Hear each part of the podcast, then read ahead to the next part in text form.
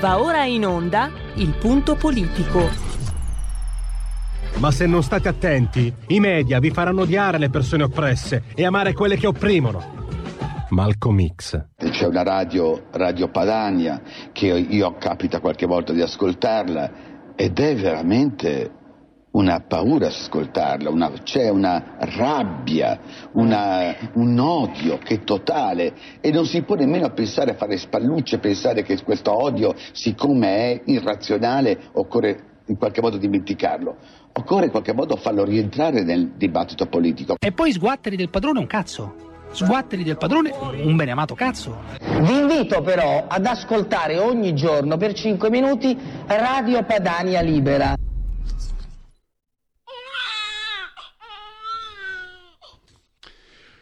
Tangentopoli, trent'anni dopo, la grande illusione. Cos'era? Un, ro- un film, un romanzo? No, un romanzo di Raymond Chandler, mi sembra.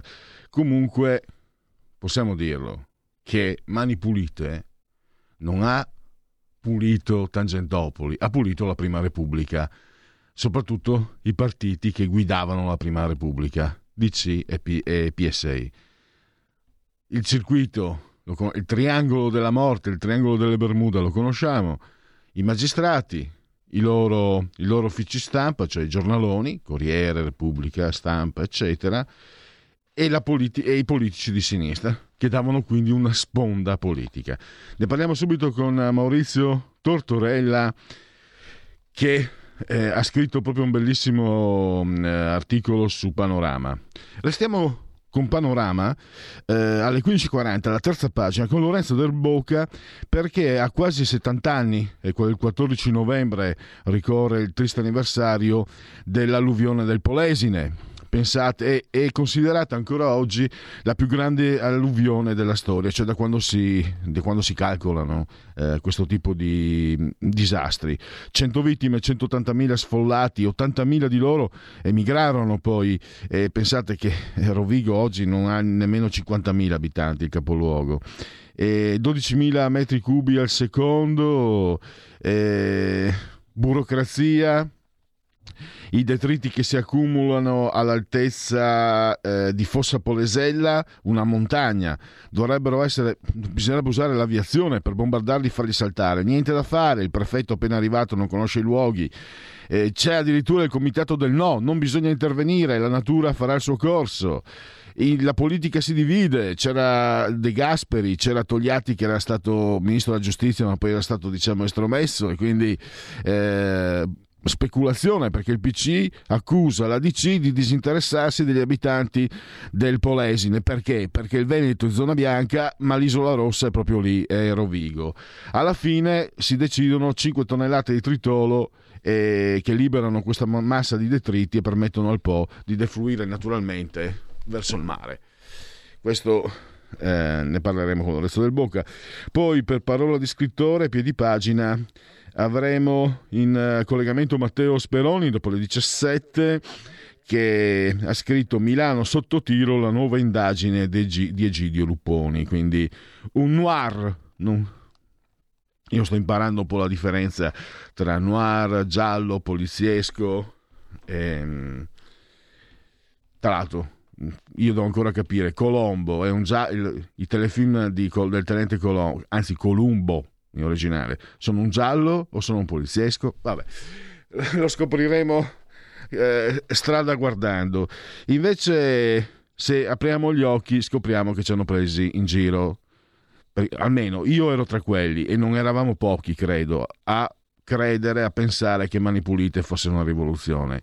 Col cavolo, perlomeno lo è stata, ma non nel senso che intendavamo noi. L'ho cominciato a capire già da un po' di anni, e grazie anche ad articoli, ricostruzioni come quelle di Maurizio Tortorella che trovate su Panorama, uscito mercoledì nelle edicole, anche online, eh, capirete ancora meglio di come sono andate le cose. Maurizio Tortorella lo abbiamo in collegamento, ovviamente lo saluto e lo ringrazio. Benvenuto Maurizio. Ciao Pierluigi, buonasera ai tuoi ascoltatori. E allora c'è una frase tua, Maurizio, che secondo me eh, vale davvero un film, una fotografia, tu sei anche scrittore, un romanzo, no? Mani Pulite non ha pulito Tangentopoli, ha pulito la Prima Repubblica. Io l'ho riassunta adesso un po' così velocemente, però diciamo che partiamo da questa frase che eh, dice tutto. Eh, sai, io all'epoca ero un, ero un quasi giovane inviato speciale a Panorama e mi occupai specificamente, dopo gli inizi del millenovecentonovantadue, di, delle tangenti rosse, cioè delle tangenti eh, e delle corruzioni eh, attribuite al Partito Comunista Italiano e al, e al suo successore, il Partito Democratico della Sinistra. E, e ho visto come come la magistratura, ma anche i mass media, i giornali hanno trattato quel filone di indagine. Ora vedo che eh, anche cronisti dell'epoca come Goffredo Buccini, del Corriere della Sera, eh, crimina e, e dice che all'epoca i, i ragazzini che seguivano Palazzo di Giustizia in Milano del, all'inizio di Tangentopoli, tutti tra i ventotto e i trentatré anni, era fortemente orientato a sinistra. Pensavano che Bettino Craxi fosse Manigoldo e che il bene stesse tutto dalla, dalla parte della sinistra. E quindi è evidente, è evidente oggi, a distanza di, di, di, di, di trenta anni, che quel tipo di, eh, appunto, di, di attenzione fosse molto limitato nei confronti dei magistrati, pochi, dico io, che indagavano eh, appunto in quella direzione. Ma quello che ho voluto descrivere nell'articolo che tu hai gentilmente citato su Panorama di questa settimana È un, è un aspetto ancora più ampio. Eh, ho cercato insomma di dimostrare come tutto quello che adesso sta uscendo, un po' dal libro eh, di, di Luca Palamara e Sandro Sallusti, Il Sistema, e un poco anche in tutte le grandi eh, teatribe che in questo momento stanno nelle guerre, che stanno opponendo grandi magistrati eh, in guerre e faide tra di loro, fosse già tutto molto presente all'epoca. Perché eh, il fatto, per esempio, che descritto da Palamara del triangolo, come lui lo chiama, e cioè il fatto che se esiste un P M, un pubblico ministero che indaga su un certo politico, un, un, una serie di giornalisti che lo, che lo appoggiano eh, acriticamente, e magari anche un partito possibilmente di sinistra che appunto lo copre, quel magistrato può fare quel che vuole, può arrivare a risultati anche travolgenti, eh, politicamente rilevanti. Beh, questo è accaduto eh, assolutamente in, in questi termini eh, su Mani Pulite negli anni millenovecentonovantadue novantatré novantaquattro, perché questo accade accade che la Procura di Milano, soprattutto, ma con lei tante altre procure, incominciano a indagare soprattutto certi partiti e coperti dai, dai, dai, dai, dai giornali eh, amici e soprattutto da quello che era il partito, eh, il succedaneo, il, l'erede del Partito Comunista, il P D S e poi il D C, eh, arrivarono al risultato, cioè il massacro dei partiti, il, il cosiddetto pentapartito, i partiti moderati, i democratici cristiani, i socialisti e anche i liberali, i repubblicani e i socialdemocratici. Questo avvenne. Eh, Maurizio, eh, ci sono a conferma, ci sono anche, se vogliamo, se io non le ho, ma ci sono le cifre. Allora, una è chiara, il numero delle assoluzioni. Io ti dico, eh, non forcaiolo da, da, da gettare le monete a Craxi, perché quello è un gesto di, insomma, per quanto io sia pieno di difetti, fin lì non ci sarei arrivato, però Ero, ero giovane, ero entusiasta, pensavo finalmente che questo paese cambia, eccetera, e infatti adesso ho il dente avvelenato perché mi sento in colpa con me stesso per essere stato sciocco e credulone, e anche però per essere stato preso in giro. Allora, il numero delle assoluzioni, e poi anche, diciamocela chiara, per quanto magari da Vigo non sia, non sia o chi per lui insomma non sia d'accordo, non è che poi eh, la corruzione in Italia sia diminuita o sia addirittura est- si sia estinta. Quindi quell'intervento alla fine, cioè se io, se io stringo e eh, se io vado a vedere le risult- i risultati, non è che quel lavoro abbia migliorato, abbia pulito, abbia reso più trasparente, più cristallina eh, l'azione politica, imprenditoriale che, o di, insomma, di qualsiasi specie in Italia. Anzi, anzi. No, eh, ti dico di più, i, i, i, i tuoi, i nostri, eh, chi ci ascolta ricorderà bene, per esempio, che intorno al duemilaquindici, quando ci fu l'indagine eh, su, sugli appalti dell'Expo qui di Milano, si scoprirono le stesse persone addirittura, che c'era ancora una volta Primo Greganti che, che, che, che operava a favore delle cooperative rosse, fu arrestato, e poi alla fine, se non ricordo male, patteggiò, e comunque eh, eh, fu, fu, fu abbastanza singolare, no? Che un personaggio eh, che aveva fatto di tutto per non coinvolgere il Partito Comunista e il P D S eh, all'epoca, nel millenovecentonovantatré, quando fu arrestato a Milano, eh, sia ricomparso dopo tanti anni esattamente nella stessa identica situazione eh, di, di, di, di, di, di, di uomo vicino a quell'area politica che si operava per ottenere i risultati esattamente come aveva fatto tanti anni prima. Eh, voglio dire, è evidente che non era quello il primo obiettivo tecnico, diciamo così, di, di quelle indagini, ma c'era qualcos'altro, eh. e quel qualcos'altro era sicuramente, almeno io non me ne sono convinto, poi ma ovviamente uh, altri la pensare in maniera diversa, ma io non sono convinto che a, a, a, a guidare e, e comunque a fiancheggiare quell'attività giudiziaria fu una, una, una, una, una, una, una spinta ideologica che, che ebbe risultati assolutamente eh, tecnico-politici, cioè appunto smantellò quel che restava del, della Prima Repubblica per eh, lasciare spazio al, alla, alla, alla sinistra post-comunista, diciamo, chiamiamola così. È un, un, un, una strategia che fu sovvertita e bloccata esclusivamente dall'intervento di Silvio Berlusconi, che nel novantaquattro riuscì all'ultimo momento e prima, poco prima delle elezioni fondamentali di quell'epoca, a mettere insieme quella che nel, nel, nell'articolo definisco la scombiccherata maggioranza eh, di, appunto di Forza Italia, Lega e e alleanza, il Movimento Sociale, poi divenuto Alleanza Nazionale, che riuscì a vincere le elezioni e bloccò la strada alla gioiosa macchina da guerra, le chilocchette dell'estrema sinistra. Eh, Tortorella, ti interrompo perché allora io voglio ripilogare assolutamente quell'episodio di Botteghe Oscure che tu metti, anzi vi invito proprio a leggere, eh, se ancora non l'avete fatto acquistate Panorama, è, è davvero è una ricostruzione per chi c'era e anche per chi non c'era, non, non c'era ancora. C'è una telefonata però, che c'è un ascoltatore, ascoltatrice che voleva interloquire con te. Prego, pronto? Pronto, salve. Io i fatti che state raccontando eh, li ho anche conosciuti alcuni personaggi direttamente. Allora questo eh, non per giustificare chi eh, nei socialisti o altro gestiva la politica in un certo modo, ma per eh, scoprire, eh, purtroppo io mi arrabbiai molto anche in quegli anni, Eh, perché il P C eh, si eh, faceva finanziare fortemente eh, dall'Unione Sovietica o dai paesi dell'Est. Eh, non è un segreto che gran parte della politica era poi gestita, questo finanziamento occulto o meno, eh, da romagnoli. Io sono romagnolo, quindi conosco le persone, conoscevo le persone anche direttamente, che gestivano delle eh, posizioni eh, proprio per far girare i soldi. Uno dei primi grandi fattori di eh, far entrare dei soldi attraverso mediazioni fittizie o meno era il mercato delle carni. Eh, dopodiché si passò agli stabilimenti della Fiat meccanici eh, a Togliatti Grad costruiti.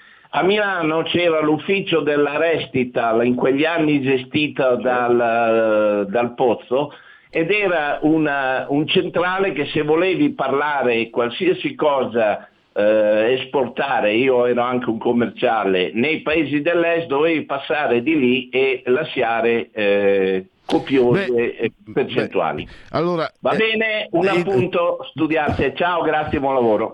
No, non studiamo, io quasi quasi... Eh, ferma, eh, prendi i dati che voglio intervistare questo signore, perché ci ha dato eh, beh, a parte io all'epoca non facevo il giornalista, facevo tutt'altro, ma dico, ha dato un sacco di informazioni. Magari Maurizio tu molte le conoscevi già. Beh sì, mi ha anche scritto, io ho seguito eh, in prima persona tutte le indagini che Tiziana Parenti, il magistrato milanese che, si, che appunto a cui fu affidata la, la, la, la, la, il filone d'inchiesta sulle tangenti rosse, svolse in In, nell'Europa dell'Est sulla, sulla E U, una, una delle tantissime società collegate al partito che avevano proprio lo scopo di, di, di fungere da, da tassametro, diciamo così, di tutte quelle che erano le operazioni italiane nell'est europeo. Ma ed è, ed è arcinoto che il Partito Comunista Italiano ha continuato a prendere fondi dall'Unione Sovietica, eh, ed è stato forse il partito più, più premiato in questo, insieme al Partito Comunista Francese.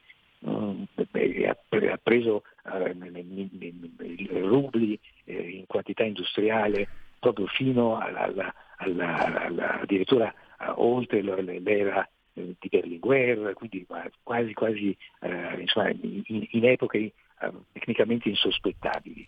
Eh, tu accennavi alla storia di, di Botteghe Oscure. Eh, quella eh, secondo me... Tiziana Parenti. Ma sai, Tiziana Parenti era, era, era all'epoca eh, un magistrato che secondo le tabelle e, e, e, e le categorizzazioni eh, appunto delle, delle, delle, della, della, della magistratura dell'epoca avrebbe dovuto essere un magistrato di area P C, in quanto lei era stata in gioventù iscritta al Partito Comunista Italiano di Pisa in particolare. E mi raccontò, lo scrissi su Panorama, che quando, quando si laureò si presentò da buona compagna iscritta al partito alla federazione, disse, eh, parlò con il segretario e gli disse: guardi, guarda segretario, io adesso vorrei fare l'avvocato. E quello le disse, le rispose: no compagna, di avvocati il partito ne ha tantissimi adesso, adesso ci servono magistrati. E quindi la, la, la, la, la, la Tiziana Parenti fu indotta a fare il concorso per magistratura, che passò ovviamente con, con i suoi mezzi, senza alcun bisogno di essere aiutata da chi che sia. Poi passarono gli anni e evidentemente maturò delle convinzioni diverse, ma nel, nel, nel, quelle che erano le, le tabelle, diciamo così, del C S M e soprattutto delle correnti della, della magistratura, Tiziana Parenti rimase eh, con quella categorizzazione, era considerata una magistrata vicina al P C. E lei eh, mi raccontò che probabilmente fu per quello che le venne affidata l'inchiesta sulle tangenti rosse. E quando eh, venne in prigione, non fece uscire Primo Greganti e continuò a indagare, ci fu sconcerto nel partito. Mi ha raccontato che fu avvicinato in qualche misura eh, con, con, con sospetto e stupore, perché eh, si comportava in una maniera diversa da quella che appunto avrebbe dovuto avere. Ma eh, le sue indagini furono ostacolate in tutti i modi. Nel, nell'articolo ricordo un, un episodio che secondo me è sconvolgente. Eh, nel settembre del novantatré Tiziana Parenti ordinò la perquisizione degli uffici di Botteghe Oscure, che gestivano proprio il patrimonio immobiliare del Partito Comunista P D S, e i carabinieri sequestrarono quintali di carte. Eh, poi i, i funzionari di partito protestarono: eh, ma se voi ci bloccate tutto, noi come facciamo a lavorare? E quindi le carte furono rinchiuse in una stanza e sigillata. Il giorno dopo, quando arrivarono di nuovo le, le forze dell'ordine e la polizia giudiziaria per prendere i documenti, i sigilli erano stati rotti e le carte erano sparite, erano rimaste sul, sul pavimento le tracce degli scatoloni che qualcuno aveva portato via. E tu credi che i giornali abbiano raccontato, a parte Panorama e pochissimi altri, quell'episodio? No, i media furono estremamente parchi sul, su, quel, su quell'episodio, che ripeto è uno dei tantissimi episodi che riguardarono le, le indagini così, sulle cosiddette tangenti rosse. Tanto, mi sa che questo sia un paese dove le carte importanti spariscono con una frequenza e anche, devo dire, con una prevedibilità che chissà come mai chi, di, chi eh, dovrebbe non, non tiene conto. Certo, purtroppo è così. Purtroppo è così. Eh, io stesso fui querelato da un magistrato perché raccontai come, il magistrato milanese all'epoca, come eh, a Palazzo di Giustizia sparivano eh, purtroppo eh, alcune, alcune frequentemente le carte che riguardavano proprio il Partito Comunista P C P D S. Eh, eh, insomma, eh, diciamo che capitava, probabilmente continua a capitare. Eh, purtroppo Titti la Rossa, appunto, e non solo per eh, la, il colore della capigliatura, se non ricordo male. Allora, eh, direi che noi siamo arrivati alla, alla conclusione di questo collegamento. Ringrazio ancora Maurizio Tortorella, potete leggere i suoi articoli su Panorama e sulla Verità o i suoi libri, e su Panorama di questa settimana, appunto, trenta anni di Mani Pulite, l'inganno dietro la rivoluzione. Perfetto, titolo perfetto, direi. Grazie ancora a Maurizio Tortorella. Grazie. E a risentirci presto. Grazie a te, Luigi. A presto, buona serata. Allora, ho ancora, ci sono ancora trenta secondi. Eh, vi, vi, vi ricordo allora, la scaletta non l'avevo completata, grazie. Questa volta c'è Giulio Cesare Carnelli, assiso sulla torre di comando di regia tecnica. avremo Elena Murelli per qui Parlamento, nove minuti insieme ad Elena Murelli. E per quanto riguarda Parola di scrittore, ovviamente lo dice anche il titolo, no? del, del romanzo, Milano sotto tiro, appunto, è ambientato a Milano, zona Brera e dintorni. Vediamo se eh, sì, possiamo andare in, all'intervallo. Siamo liberi, siamo una radio libera. Segnati il numero del conto corrente postale per sostenere R P L: tre sette sei sette uno due nove quattro, intestato a R P L via Bellerio quarantuno, duemilacentosessantuno Milano. Diventa nostro editore, sostieni la libertà. Stai ascoltando R P L, la tua voce libera, senza filtri né censura. La tua radio.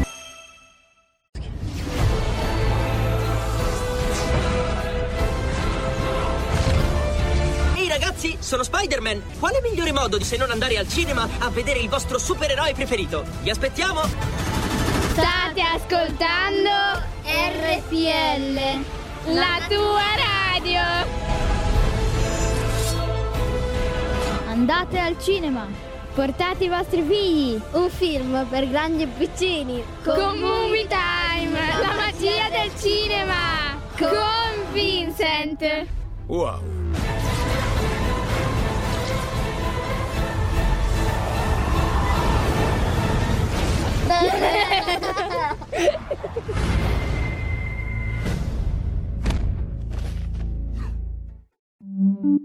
Da oggi la tua radio è ascoltabile anche con la televisione in digitale. Sul telecomando della televisione digitale o del tuo ricevitore digitale puoi scegliere se vedere la tivù o ascoltare la radio. Risintonizza i canali radio e troverai anche R P L, canale settecentoquaranta. La tua radio.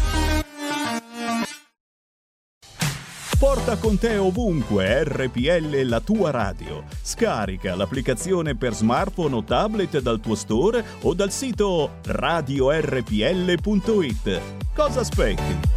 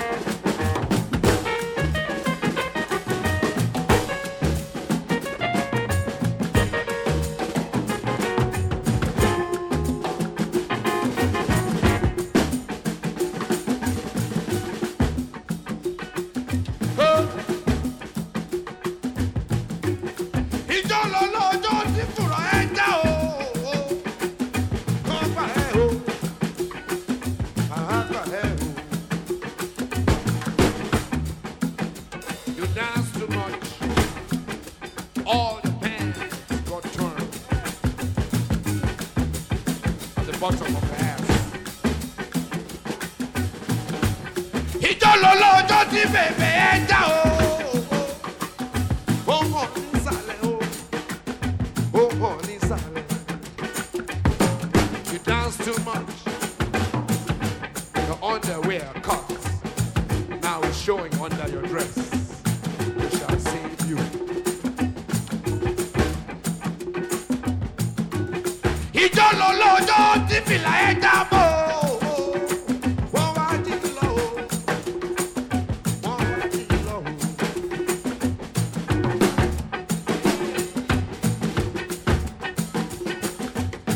Too much, your hat dropped and somebody stole it. Oríṣiríṣi ló ṣẹlẹ̀ sí ẹ tó bá jó. Oríṣiríṣi ló ṣẹlẹ̀ sí ẹ tó bá jó. Oríṣiríṣi ló ṣẹlẹ̀ sí ẹ tó bá jó. Oríṣiríṣi ló ṣẹlẹ̀ sí ẹ tó bá jó.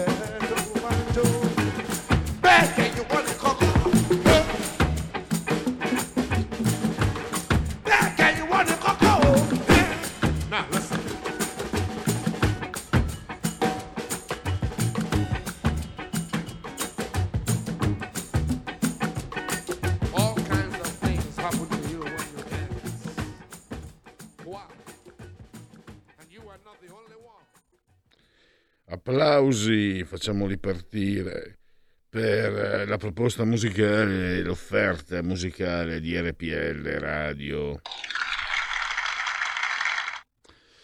Dunque, tra cinque minuti la terza pagina con Lorenzo Del Bocca e parlare di quello che è stato l'evento più alluvionale, più grande che si eh, conosca, il Polesine nel millenovecentocinquantuno. Adesso andiamo a aggiornarci sulle agenzie. Quarta ondata in Germania, terza dose per tutti.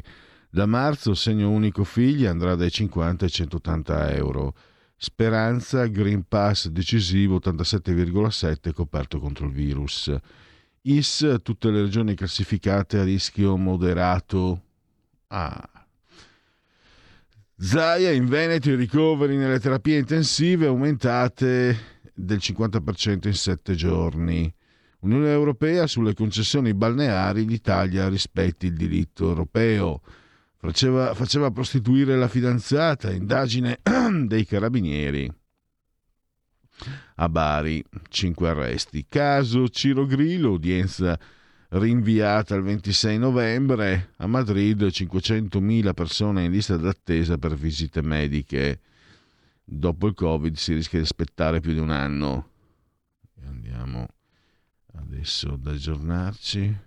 Allora, eh, Figliuolo, pronti a fare tutti la terza dose. Il picco di richiami tra dicembre e febbraio.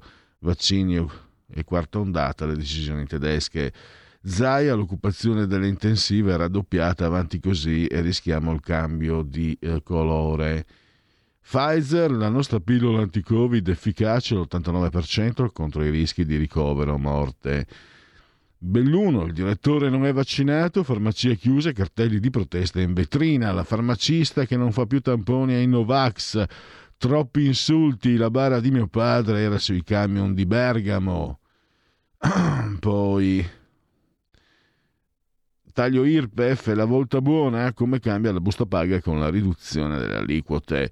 Scandalo Coop Salerno, intreccio politica appalti, il governatore De Luca indagato per corruzione. Cosa succede nella Lega e quali sono i motivi di tensione tra Salvini e Giorgetti? Le scuse del ministro, la tregua con il leader.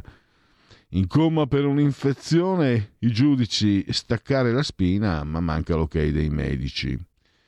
Adesso proseguiamo questa panoramica eh, passando a Repubblica. Legge della concorrenza, la Commissione europea critica l'Italia sulle concessioni balneari, si conformi alla legislazione europea. Speranza, allarghiamo la terza dose ad altre fasce di età.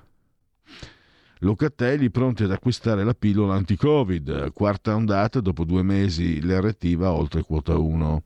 Giovani in corteo nelle strade di Glasgow. Greta, questa non è più una conferenza sul clima, il festival del greenwashing. ma sì, aggiungiamo, come dicono anche in molti, che sarebbero più credibili queste manifestazioni magari a Pechino. Allora facessero a Pechino. Salvini e Giorgetti, fratelli coltelli e quel tiro alla fune che rischia di spezzarsi. Di Maio e gli altri paesi già chiamano l'Italia per chiedere posti letto. A debiti non autorizzati dal Play Store, che cosa succede alla carta Post Pay? Eh, ultimo passaggio, tra un minuto facciamo partire la sigla della terza pagina. Intanto Lega, Zaia, siamo un grande partito non nato per avere correnti. Siamo un grande partito, abbiamo ottocento sindaci e governatori, siamo un partito di governo a prescindere dalla nostra posizione, che sia in maggioranza o opposizione. È giusto che ci sia un dibattito, poi ci deve essere una sintesi, vediamo quale sarà. La Lega non è nata per avere correnti, lo dico io che sono visto come un bastian contrario. La nostra forza è nella graniticità, continua Zaia, abbiamo investito tanto e abbiamo iniziato da studenti a lavorare a questo partito. Questo Zaia dopo il federale, come si diceva, ah, si dice ancora adesso. Eh, il segretario non è mai stato in discussione, dice Zaia, è stata una bella riunione, tutti hanno detto la loro, non c'è stato nessuno messo all'indice, il segretario non è stato messo in discussione da nessuno, conferma Zaia. E partiamo con la terza pagina.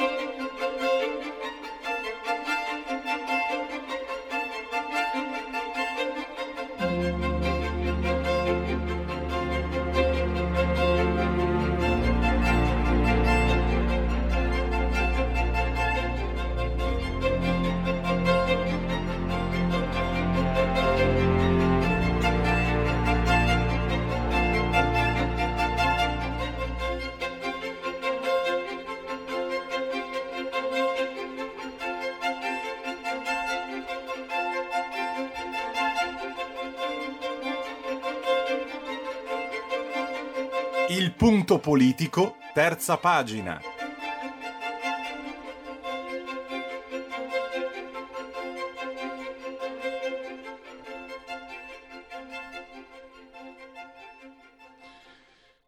Restiamo su Panorama, il settimanale diretto a Maurizio Belpietro, in condivisione, l'ho messo sulla pagina Facebook, Polesine, la grande acqua. Una bella ricostruzione di Lorenzo Del Bocca che abbiamo al telefono e che saluto e ringrazio. Benvenuto Lorenzo. Grazie, grazie dell'invito e saluti a tutti voi.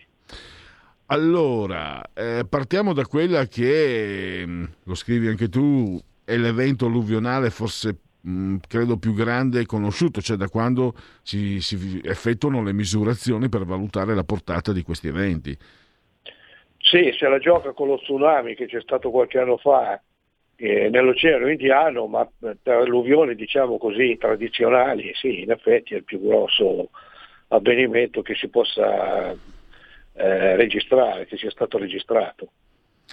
Ecco, in questa vicenda, no, ricordiamolo, riprendo da quello che hai scritto tu eh, Del Bocca, cento vittime, centottantamila sfollati, ottantamila poi emigrarono, pensa insomma Rovigo non arriva a cinquantamila al capoluogo, quindi Eh, tra l'altro da dove, da dove preferisci partire Lorenzo? Perché eh, arriva in un momento in cui l'Italia, siamo nell'immediato secondo dopoguerra, ma l'Italia slancio a spinge, a, dimostra di avere già dimostra di avere quello slancio, quel, non siamo negli anni, il boom arriva dopo, arriverà anni dopo, però lì ci sono i presupposti del boom, ma arriva questo, questo evento tragico che, che tra l'altro poi ha molte attinenze con quello che succederà eh, nei, nei successivi settanta anni, la politica, gli errori eh, e altro ancora, ovviamente. La politica che si spacca, si divide, la, la burocrazia, i lavori, che non vengono eff- i lavori necessari che non vengono effettuati, cioè molte cose ci insegna questa vicenda. Eh sì, sì, ma è così, perché mh, non appena uno affonda nelle radici della storia si accorge che tutto è uguale, tutto si ripete, semmai amplificandosi, perché gli effetti con il tempo e con la globalizzazione diventano più pesanti e quindi più, più, più evidenti. Però non, non cambia mai niente, e noi studiando la storia non riusciamo a vedere gli errori per correggerli, anzi sembra quasi che impariamo gli errori, in modo tale da ripeterli e moltiplicarli. Però è così, cioè in quel momento si stava sviluppando un, una forza propulsiva dal punto di vista industriale ed economico, che porta poi appunto al boom degli anni sessanta, quando la lira vince l'Oscar delle monete. Però come tutti questi boom eh, ha dei momenti di alti e bassi e soprattutto delle sperequazioni. Per cui un conto è il boom, soprattutto boom edilizio, boom economico delle grandi città, e altra cosa sono le cosiddette periferie dell'impero. Rovigo era una delle province più povere, viveva ancora quasi totalmente di agricoltori in un momento in cui l'industria era già significativa. E le difese contro la cosiddetta natura, eh, con la quale gli abitanti avevano imparato a convivere, eh, sempre lo fanno, cioè nei fiumi, nelle foreste, in grandi plaghe naturali, imparano a sfruttare le risorse che la natura offre, ma nello stesso tempo rispettarla. E il fiume Po, quello che chiamavano il grande fiume, era una sorta di, di, di economia domestica, perché consentiva di recuperare la legna che arrivava con le alluvioni e che permetteva loro di, di riscaldarsi. Eh, dava da mangiare, perché i pescatori avevano modo di uscire sul fiume e prendere i pesci che servivano da portare a casa. L'acqua muoveva quelle poche turbine che c'erano e quindi dava la forza motrice, però avevano imparato a rispettarlo e quindi avevano alzato eh, diciamo in modo ultra artigianale degli argini che potessero rallentare il fiume. Eh, lì le, le zone sono un po' più sotto il fiume e quindi se il fiume straripa eh, l'acqua arriva in casa. Però questi, questi, queste protezioni, questi argini erano cose appunto super artigianali, fatte di sassi quando li trovavano, ma soprattutto di mota, di terreno, di sacchi riempiti di, di, di, terra, di terra pesante. E da tempo loro chiedevano delle protezioni più efficaci, cioè ci vuole cemento, ci vuole cemento armato, ci vogliono dei blocchi pesanti che tengano indietro il fiume. Cose che erano state anche Eh, definite dal punto di vista progettuale, addirittura erano stati anche stanziati i soldi, mi pare addirittura già nel millenovecentoquarantotto, nell'immediatezza del, del primissimo dopoguerra, e poi come sempre capita le necessità più urgenti sono altrove e questi soldi venivano di volta in volta spostati. Per cui questa deliberazione del quarantotto è stata poi reiterata alla fine del quarantotto, all'inizio del quarantanove, alla fine del quarantanove. Adesso vado un po' a memoria, però quelle cinque sei volte i soldi li hanno spostati e, e quindi si può dire che questa qui sia una di quelle tragedie annunciate, una delle tante con le quali abbiamo necessità di convivere, che riguardano una volta gli aerei, una volta le navi, una volta i fiumi, una volta le frane, una volta la montagna. Eh, qui... se, non, se, se non si tamponano per tempo i problemi, poi i problemi ti volano addosso. Qui c'è anche il fatto, lo scrivi, che era, era preannunciato anche dal, dal, dagli eventi, dalla pioggia, cioè dall'ingrossarsi del bacino del Po. Le persone erano preoccupate e chi, dove, chi di dovere non intervenne. Eh, dunque, i sistemi di rilevazione nel millenovecentocinquantuno erano quelli che erano. Adesso noi abbiamo l'allerta gialla, l'allerta rossa, si sa quali sono le previsioni del tempo, allora era tutto molto relativo, la televisione era di là da venire in quelle zone, anche la radio non era quel granché, ma queste trasmissioni erano in grado di dire cosa era successo, forse neanche cosa sta succedendo, figurati se potevano prevedere. Però proprio per la cosa che ti dicevo prima, che la gente che vive a contatto con la natura impara a conoscerla, a sfruttarla, a rispettarla, la gente lì aveva capito che l'alluvione che sempre si, si manifestava con le grandi piogge di primavera e con quelle dell'autunno, quella volta lì non era, virgolette, normale, era una cosa straordinaria perché il fiume aumentava troppo, eh, le, le, le onde erano troppo alte, erano abituati a fare i conti con onde di due tre metri, quindi se, alcune onde arrivavano a trenta metri, cioè superavano i palazzi.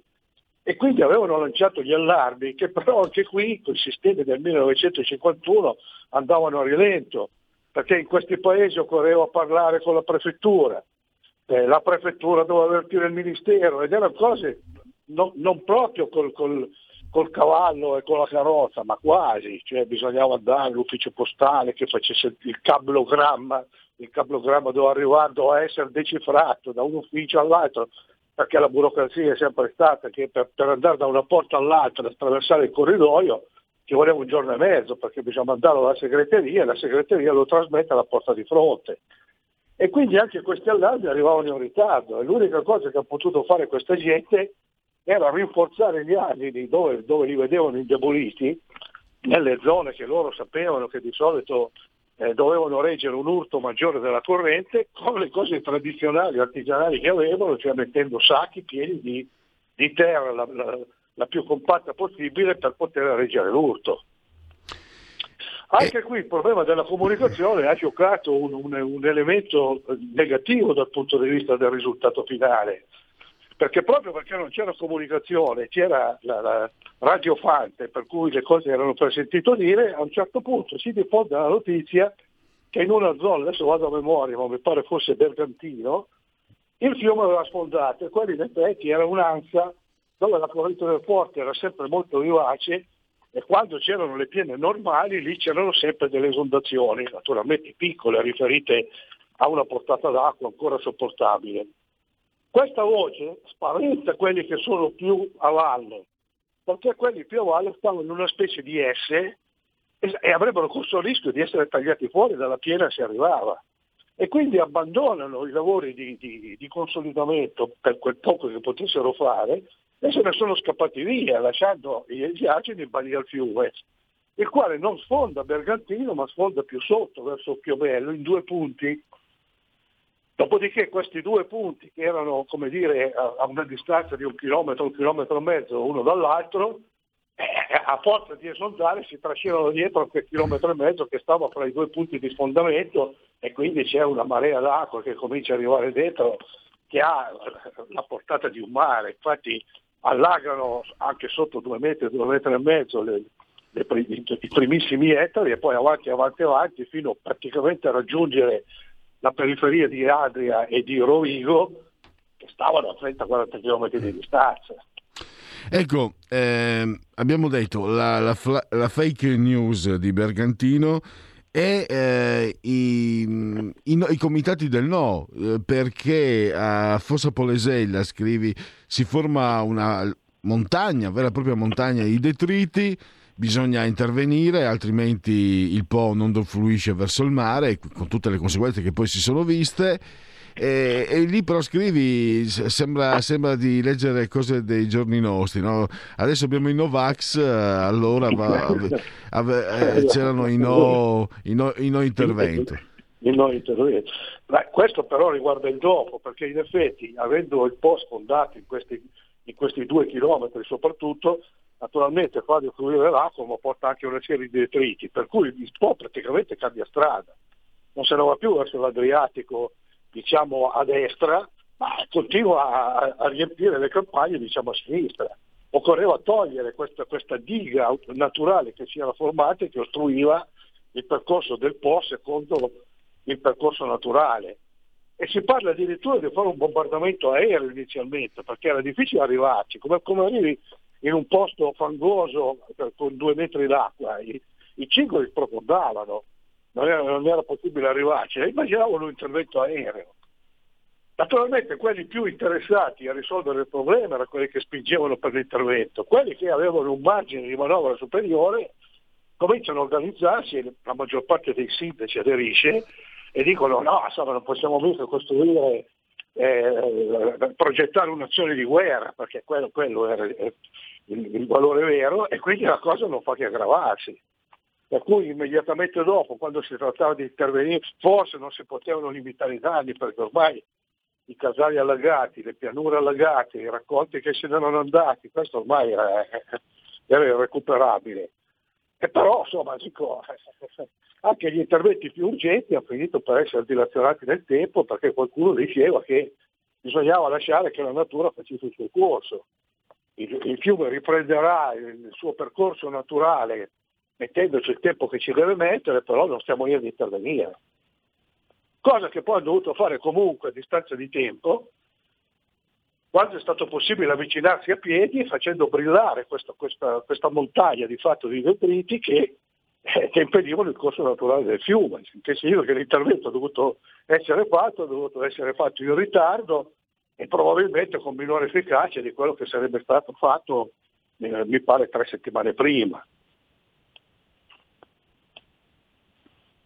Scusate, c'è eh, anche eh, la politica sullo sfondo, che si dice sempre non ci sono più i politici di una volta, però nella tua ricostruzione non esce bene, non escono bene P C, D C, eh, litigano, si scontrano.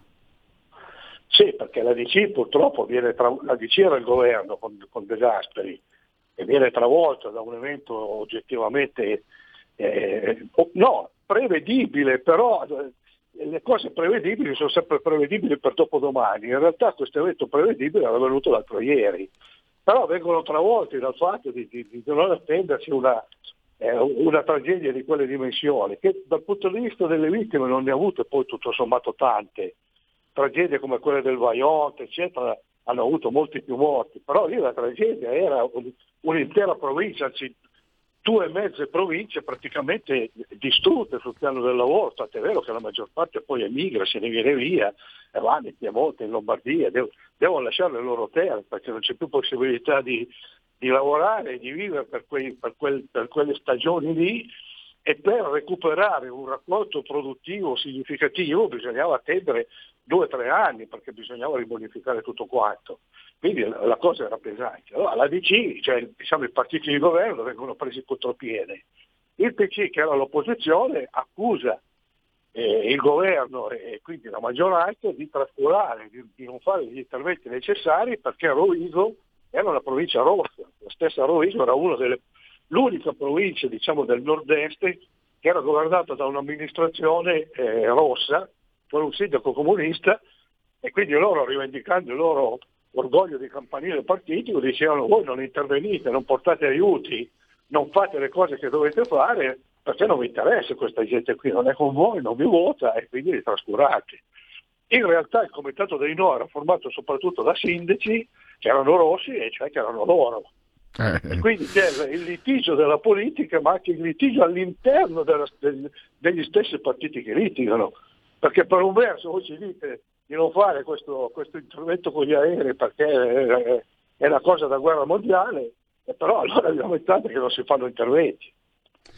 E chiudiamo, abbiamo ancora un minuto o due, eh, perché quelle immagini sono entrate, diciamo, nel patrimonio collettivo, non solo nell'immaginario, grazie anche ai film tratti dai romanzi di Guareschi, no? Don Pe- Camillo e Don Peppone. Eh, sono, sono quelle immagini che credo, non so se c'è qualcuno che non l'ha ancora vista, insomma, perché i film, a quei film hanno un grande passaggio. Mi risulta anche che piacciono, ai più, ancora, piacciono ancora oggi ai più giovani, mi risulta. Sì, tu, sì, tu, lo ricordi, tu, lo, tu lo ricordi, tu ricordi, su, tu ricordi la parte assolutamente, scritta. Quando, assolutamente, quando, quando eh, eh, quello che passava Don Camillo se ne esce dalla chiesa praticamente con l'acqua fino, fino alle ginocchia, e se ne esce fuori e va su, sulla, eh, sull'argine, sull'argine la gente se ne sta andando via, e la maggior parte di quelli lì non ritorna, e lui però si ferma e dice: no, io resto qui perché se vanno via tutti, e chi vi parla al nostro Signore, chi la tiene aperta la Chiesa? Ed è una delle, delle, delle scene più drammatiche obiettivamente. E Guareschi si è ispirato appunto all'alluvione del Polesine, che ha avuto quelle dimensioni, quelle caratteristiche e quelle immagini che lui magistralmente ha registrato con una penna che scriveva in prosa, ma che sono state correttamente poi interpretate quando sono state sono state girate da, da, da cervi e da... Ricordami chi è che faceva Don Camillo, era quel francese. Eh, eh, adesso i miei... I nostri, i nostri ascoltatori se lo ricorderanno. Anch'io l'amnesia adesso. Non indelebile, cioè, o comincia ad avere un'età che l'Alzheimer comincia a dare qualche risultato significativo, perciò... Ma io, sinceramente, siamo in due. Io ho pochi, ho pochi anni meno di te, ma adesso ho un'amnesia. Eh, anch'io mi ricordo... Niente, da, comunque... Eh, Chi è, chi è Don Camillo lo, lo sappiamo tutti comunque. E eh, i film restano indimenticabili. Eh, io direi, allora, siamo arrivati alla fine. Ringrazio ancora Lorenzo Del Bocca. Voglio ricordarvi ancora per il numero di Panorama. Fernandelli. Fernandelli. Fernandelli. Si chiamava Fernandelli, l'autore. l'autore che tra l'altro, oh, um, questo invece me lo ricordo, avevo letto delle, avevo visto delle interviste, letto, a quanto pare, mentre Gino Cervi, che era anche un gran capo ma- massone, era molto molto gentile con le persone, magari quei, quelli che lavoravano sul set o anche i semplici spettatori curiosi, Fernandelli era molto altezzoso, molto antipatico, molto presuntuosetto. Mi ha colpito, no? Perché magari sembrava sembrerebbe di, di diverso il contrario, eh. il contrario, perché poi sulla scena eh, eh, Don Camillo è quello più, più come dire, colloquievole perché, perché fa il prete, e quell'altro invece è più grintoso perché fa il capopopolo e deve portare le masse alla vittoria o comunque all'assalto, certo. E comunque non deve avere compromessi. Comunque io, io purtroppo devo chiudere perché sarebbe un altro capitolo, magari è un'occasione anche per un tuo prossimo articolo, perché davvero con, quando sulla base hai una sceneggiatura straordinaria come quella di Guareschi, chiamiamola sceneggiatura, e poi hai due interpreti capaci così di, di restituire eh, naturalezza e vivacità ai ruoli, allora hai capolavori e basta. Grazie a Lorenzo Del Bocca. Buona giornata, buon lavoro. Ciao a tutti, sono Gabriella Monti, avete visto che sorpresa? Sono tornata, non ne potevo più. Adesso starò con voi tutte le domeniche dalle quindici alle diciassette, vi aspetto in tantissimi e sono felicissima di essere tornata. Ciao a tutti e bacini, bacetti e baciotti, solo su erre pi elle, la vostra bellissima radio. erre pi come patatine, L come limoncello. E vai, ciao, a presto. Gabriella, erre pi elle, la tua radio vi aspetta, non mancate. Bacini, bacetti e baciotti. Ciao, sono Filippo Nardi, sono italo-inglese e trenta anni fa ho scelto l'Italia come mio luogo del cuore, perché qui sto bene, mi sento a casa. Però, dopo trenta anni ci sono ancora tantissime cose che non capisco dell'Italia rispetto all'Inghilterra. E allora, cari nottamboli, vorrei parlarne con voi, conoscere la vostra opinione. Ogni venerdì dalle ventuno a mezzanotte su erre pi elle, la tua radio, con London Calling. Vi aspetto, stay tuned. Sui nostri canali di erre pi elle, la tua radio. Stai ascoltando erre pi elle, la tua voce libera, senza filtri né censura. La tua radio.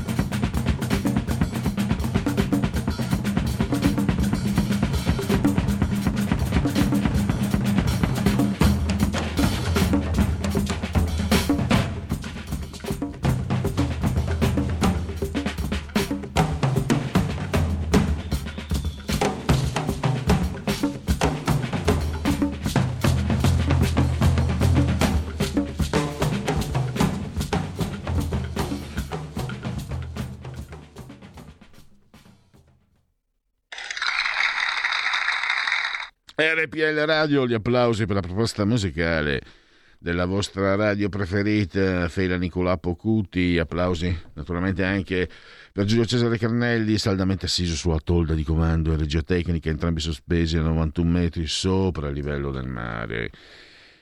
Le temperature ventiquattro gradi centigradi sopra lo zero interni, quindici virgola sette invece quelli esterni, quarantacinque per cento l'umidità. La pressione è pari a mille diciannove virgola due. R P L in simultanea con noi quando sono scoccate le sedici e dieci. Chi sa buona R P L Radio campa oltre cent'anni. Meditate, gente, meditate. Un abbraccio forte, forte, forte, forte, forte alla signora Angela, Clotilde e Carmela. Loro ci ascoltano insieme a molti altri dal televisore, l'elettrodomestico più amato.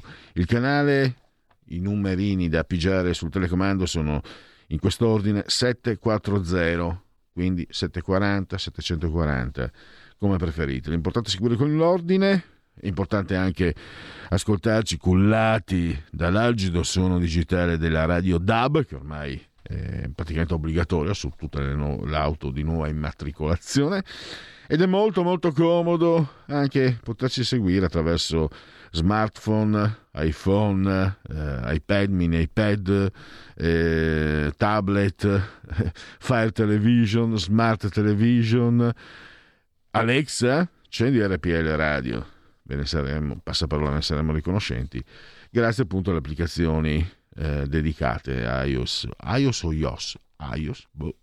Essendo inglese forse sarà iOS, eh, e Android.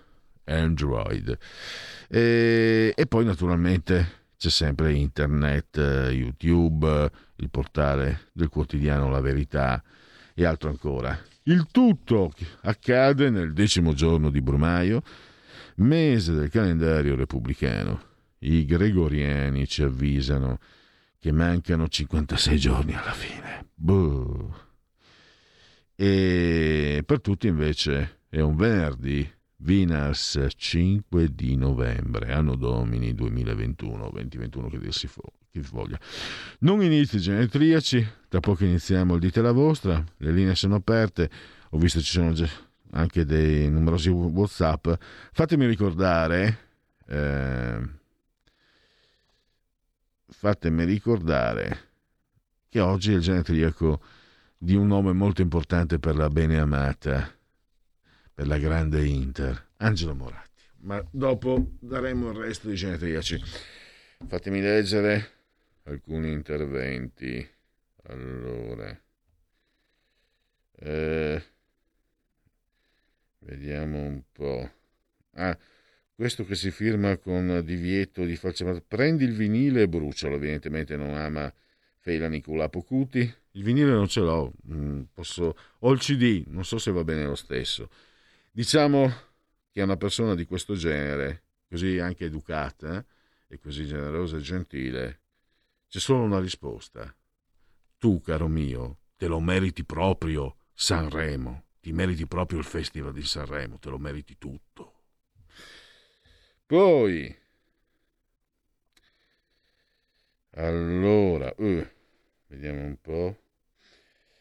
Eh, per chi capisce un poco di politica, in massima sintesi, i nostri avversari e gli interni hanno quasi concluso il piano stabilito. La Lega non esisterà più come prima, è condannata a un fortissimo ridimensionamento. Mi dispiace per tutti noi che continuiamo a telefonare arrabbiati, non contiamo nulla come base, solo da banchetti, sezioni chiuse, no, non congresso, zitti. Vedremo tutti dopo il presidente eletto. Povera Italia. Ci abbiamo provato invano, eh, scrive Maurizio, mi sembra con, con molta amarezza. Eh, io ho letto, quindi non, eh, mi sembra anche ci sia una... non ho, mi sembra l'amare, che per l'amarezza espressa comunque... Eh, Merita, merita rispetto. E poi, ecco qua. Ah, questa è una foto di oggi. Ciao, questa è la foto di quel giorno. Si parla dell'alluvione del Polesine Il settimanale oggi pubblicò: la bambina tenuta in braccio è praticamente mia suocera, ora settantatreenne. Eh? E quindi è una foto storica questa. Eh, ah, questo si firma Giacomo. Non ho nemmeno la Rai, fa il bravo. E allora sai cosa ti dico, Giacomo? Che tu non puoi non avere la Rai, perché purtroppo il canone te lo portano via dalla bolletta. E se non paghi il canone, eh, mi dispiace, fai un torto a tutti i, i poveracci come me che loro malgrado lo pagano. E comunque credimi, tu ti meriti, te lo meriti tutti il Festival di Sanremo. Ti meriti tutto, te lo meriti proprio tutto, ma proprio tutto. Quindi Fernandelli, allora eh, non ci ricordavamo p- prima con, con Lorenzo Del Bocca. Era arrivato il soccorso, non l'ho letto in tempo, Luca da Brescia, Fernandelli. E poi qui ci sono segnalazioni che arrivano da, da Manzoni, vediamo un po'. Ah, Manzoni segnala due notizie ANSA, eh, sì, quello l'avevo detto anche prima, sulle concessioni balneari l'Italia rispetta il diritto europeo, e poi questa... Alessandro Zan querela Silvia Sardone per questa foto oltre il ridicolo. Questo è di Libero Quotidiano. L'ho visto anch'io. Eh, Silvia Sardone aveva pubblicato una foto contro la legge Zan, e in questa foto con una sorta di ritocco c'era eh, Zan, il parlamentare del P D Zan, era sormontato da, da un alone. E francamente, franca, adesso io faccio una verifica, perché credo che questa guerra... Allora, Pierluigi, spiegati, vai con ordine, guarda che ce la puoi fare. Perché Zan ha querelato la, l'europarlamentare della Lega Silvia Sardone? Perché lui dice che quell'immagine richiama um, una pubblicità di anni or sono sull'H I V, sull'AIDS, insomma. E quindi uh, è una... è un'immagine che risulta discriminatoria e offensiva secondo Zan. Però io me la ricordo quella pubblicità di cui parla Zan, e adesso non voglio fare avvocato, ah, cioè, a parte che eh, sono d'accordo con, eh, con chi dice che mi, insomma, mi sembra ridicola veramente questa, questo fatto di, di questa querela. Ecco, Silvia Sardone è nata nel millenovecentottantadue. Io questa pubblicità eh, contro l'AIDS era ai primi anni novanta. Non so se, se può ricordarsela, se può conoscere o ricordarsela Silvia Sardone questa pubblicità. Mi sembra ci sia una telefonata. Pronto? Pronto? Sì, buongiorno. Buongiorno. Mi chiamo Max e chiamo dal Veneto. Dunque, ieri sera mi è sembrato abbastanza comunque arrabbiato Salvini quando è uscito dalla sede della Lega. Ehm, probabilmente... ci sarà un predellino prossimamente, nel senso che lui avrà detto: guardate, i voti ce li ho io, se io domattina faccio un partito eh, faccio un partito nuovo di zecca, io mi porto a casa i miei ventiquattro venticinque per cento di voti, e chi, e chi continua, perché si continua a, a, a dar fastidio alla mia linea, se ne faccia uno per suo conto. Probabilmente questo non è stato detto ieri sera, oppure è stato detto, perché non si sa in quattro ore cosa si sono detti, ma verrà detto l'undici e dodici dicembre. Salvini, se fa un partito domattina, domattina, nuovo di zecca, e si chiama Lega Salvini, basta, questo, basta questo nome, Lega Salvini, prende il venticinque per cento in Italia, tranquillo, venticinque per cento. Tutti quelli che stanno disturbando la linea di Salvini se ne facciano uno per loro conto, va bene? Perché ieri sera hanno detto che hanno votato l'unanimità, quindi mi aspetto da questo momento che nessuno dica più il contrario di quello che dice Salvini. Mi aspetto. Non vorrei che stasera si ricominciasse da capo. Va bene. Per cui invito Matteo Salvini, se, se ricominciano da capo, a fondare un partito dall'inizio, da, da, da, da, da, cioè a creare un nuovo partito. Si chiami Lega Salvini.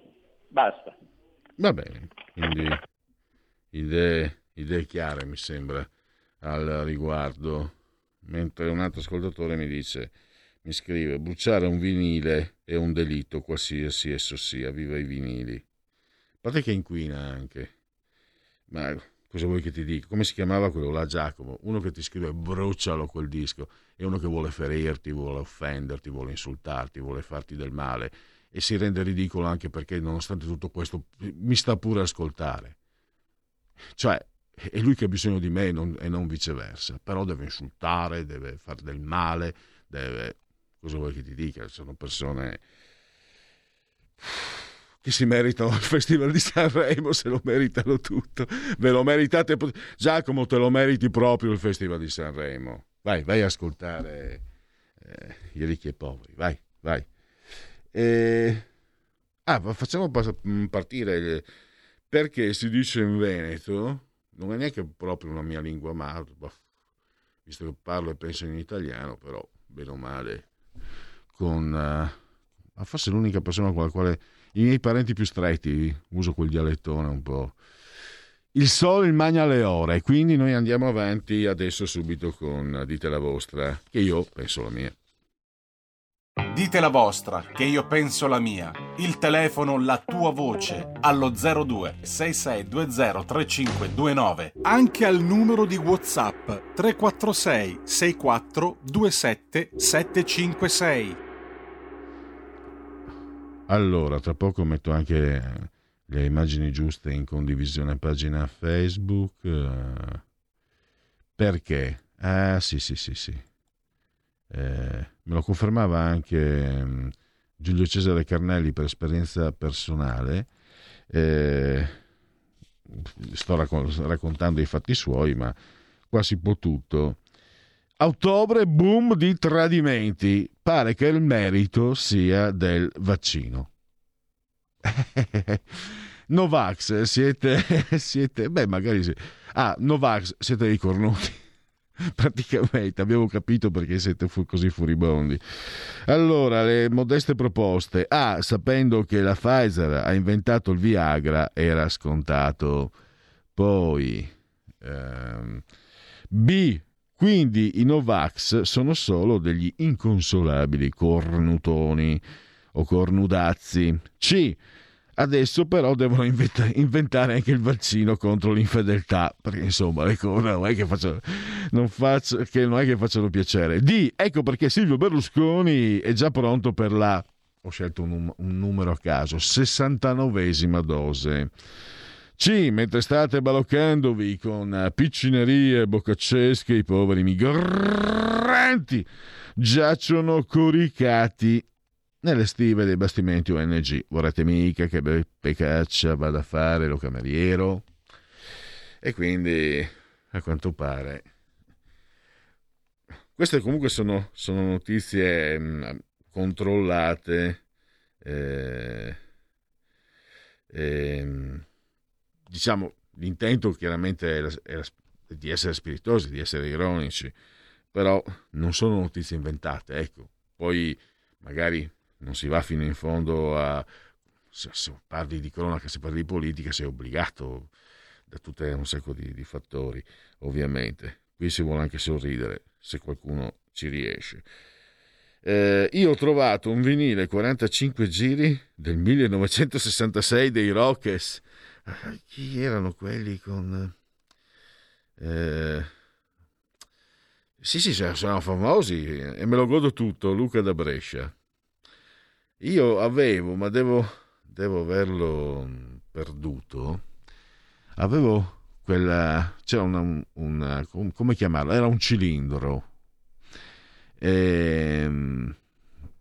lo infilavi nel foro dove di solito si mette la, quella plastica rotonda quando si usa il trentatré giri o anche, o anche il, il quarantacinque. C'è la plastica rotonda e in mezzo c'è un foro anche. Lì, diciamo, mettevi, infilavi in questo foro questo cilindro. È un'immagine che mandando Pfizer e Viagra può, può dar luogo a doppi sensi pericolosissimi. E potevi mettere fino a cinque, sei, otto, adesso non mi ricordo quanti, quarantacinque giri. Man mano che terminava, uno terminava, poi sopra gliene cadeva un altro, quindi praticamente potevi sentire eh, in continuazione, eh, perché quarantacinque giri dura tre quattro minuti, e quindi poteva essere scomodo. Mi sembra che fosse una cosa inventata per le feste, per magari le, le, i festini, che da ragazzi noi al liceo, no? prima, secondo liceo, ah, abbiamo fatto il festino, solo che quella volta noi eravamo innocenti, ma gli insegnanti, no, usate, si dice, uso un termine ancora più brutto nonostante fosse una bravissima insegnante di italiano, udite festicciole, no, festino era la parola giusta, solo che all'epoca per festini si intendevano le cene galanti, viste, tanto per, per capirsi. Tra l'altro proprio eh, mi fa piacere, Luca, perché io ho riscoperto, mi ero comprato, me l'ero regalato a Natale l'anno scorso, la colonna sonora di Snack Bar Budapest, un film che non ho visto, di, di Tinto Brass. Non ho visto il film, però la colonna sonora era di Zucchero e mi era piaciuto moltissimo tre, trent'anni fa, e avevo... sì, cos'era? Anche più di trent'anni fa, e non l'avevo neanche il C D. Il C D non, non, sono, stato, non sono riuscito a trovarlo. Addirittura l'unico, l'unico C D un, che avevo trovato online costava una barca di quattrini immensa, e l'avevo solo riversato su un astro, e quindi me lo sono regalato in vinile. Se no che ho scoperto che il giradischi non funzionava più, il vecchio giradischi che avevo, quindi me ne sono regalato uno eh, quest'estate. Ed è, sono due mesi che appena posso mi metto lì, come ritorno indietro all'adolescenza, no, alla giovinezza, e mi metto lì, anche perché ho scoperto che un sacco di vinili ancora pensavo di averli buttati via tutti, persi, venduti, invece ne ho tantissimi, ed è, ed è sicuramente supportato da, da un amplificatore, da un paio di casse, diciamo alla bisogna, cioè che siano, ad, che siano all'altezza. È un altro modo, è tutta un'altra musica, ecco. Basta, perché sono, sono troppo prolisso. È tutto un'altra musica. I titoli sono lato A, un'anima pura, lato B, eh, ma che colpa abbiamo noi, leggendario, ma che colpa abbiamo, testo di Mogol, ovviamente. Allora eh, andiamo andiamo avanti. Dunque, mancano i genetriaci, manca il Segui la Lega e il Qui Parlamento, parecchia carne al fuoco eh, da qui alle diciassette, perché poi alle diciassette e zero cinque diciassette e zero sette faremo Parola di Scrittore e, e parleremo appunto del eh, commissario Egidio Lupponi, ex ispettore Egidio Lupponi, che coadiuva l'amico eh, commissario Corrado Spezia. Si incontrano spesso nel, nel bar di Brera al Bel. Magari sono curioso, non ho fatto in tempo a controllare se esiste questo bar dal, in idioma, in idioma eh, milane, meneghino, direi. Allora, aspetta, io volevo mettere ancora un po' di... ecco qua, questa qua. Il vaccino è quasi pronto. Nell'attesa tenete duro.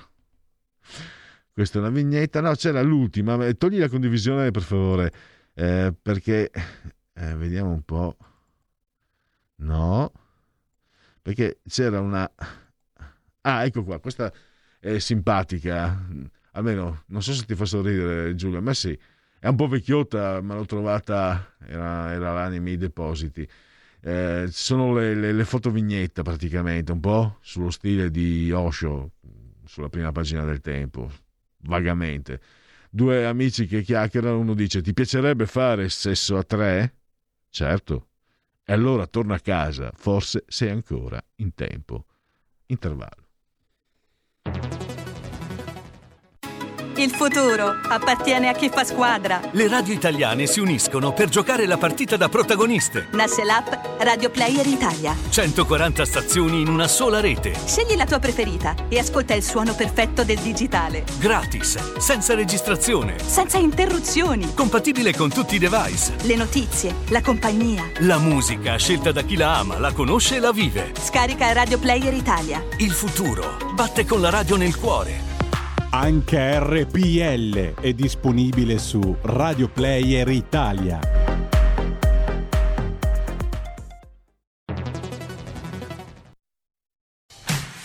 Porta con te ovunque R P L, la tua radio. Scarica l'applicazione per smartphone o tablet dal tuo store o dal sito radio r p l punto i t.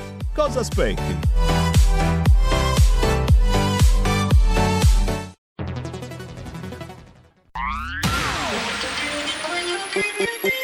Un suono così non l'hai mai sentito, baby.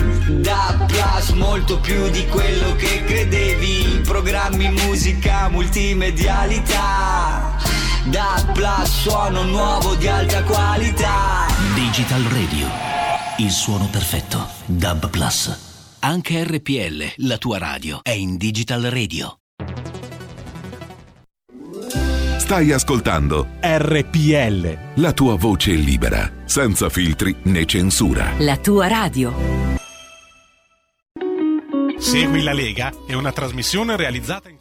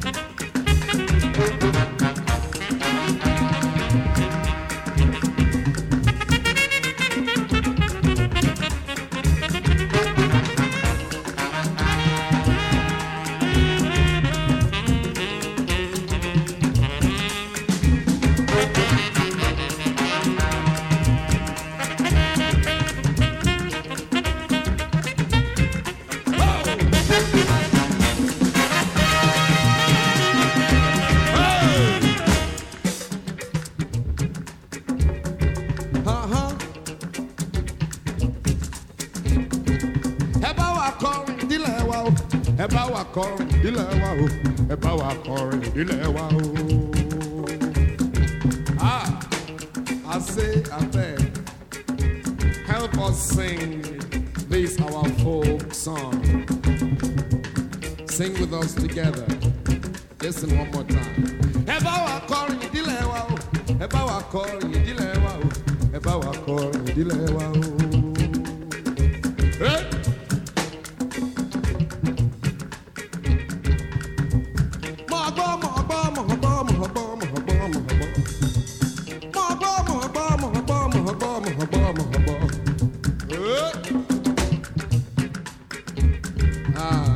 I say make you listen, listen please.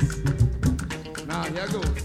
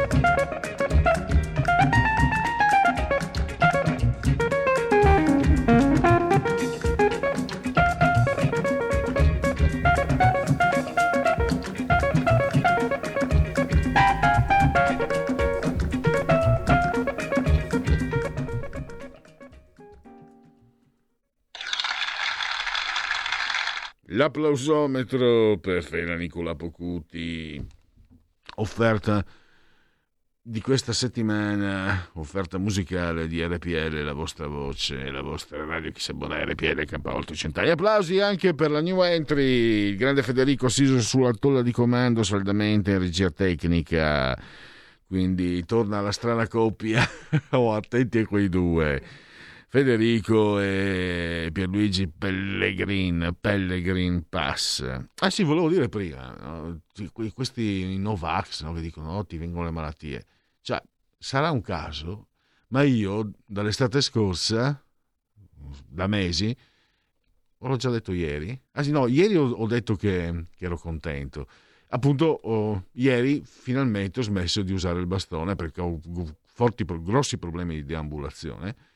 E quindi non ho avuto bisogno del bastone, sono riuscito a camminare, addirittura a scendere le scale semplicemente appoggiandomi al, al passamano, quindi è una bella...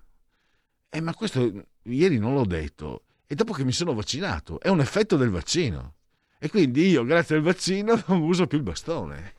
Come la mettiamo? Come la mettiamo mo? Allora, dunque... la qualità dei giornalisti conduttori è direttamente proporzionale alla qualità della musica che ascoltano. A me allora, io sono di altissima qualità, Giovanni. E poi eh, abbiamo passa il D D L Zan mascherato, protesta il Senato, mentre si sta votando un testo di legge che vieta la pubblicità sessista e discriminatoria lungo le strade. Eh, Fratelli d'Italia propone eh, degli emendamenti per cancellare i riferimenti al gender Il governo mette la fiducia e stavolta evita figuracce la maggioranza. Questa è una notizia girata da voi. E poi, parlando di vinili, Franco primo e Franco quarto, dal titolo "Ho scritto t'amo sulla spiaggia". Sì, ma non sono... Non, so, che, so che sono esistiti Franco primo e Franco quarto, so che hanno avuto anche un certo successo, ma ero troppo piccino per, diciamo, per, essere, per essere lì eh, consciamente. A posteriori so che sono esistiti. Credo che siano dei reperti. So che...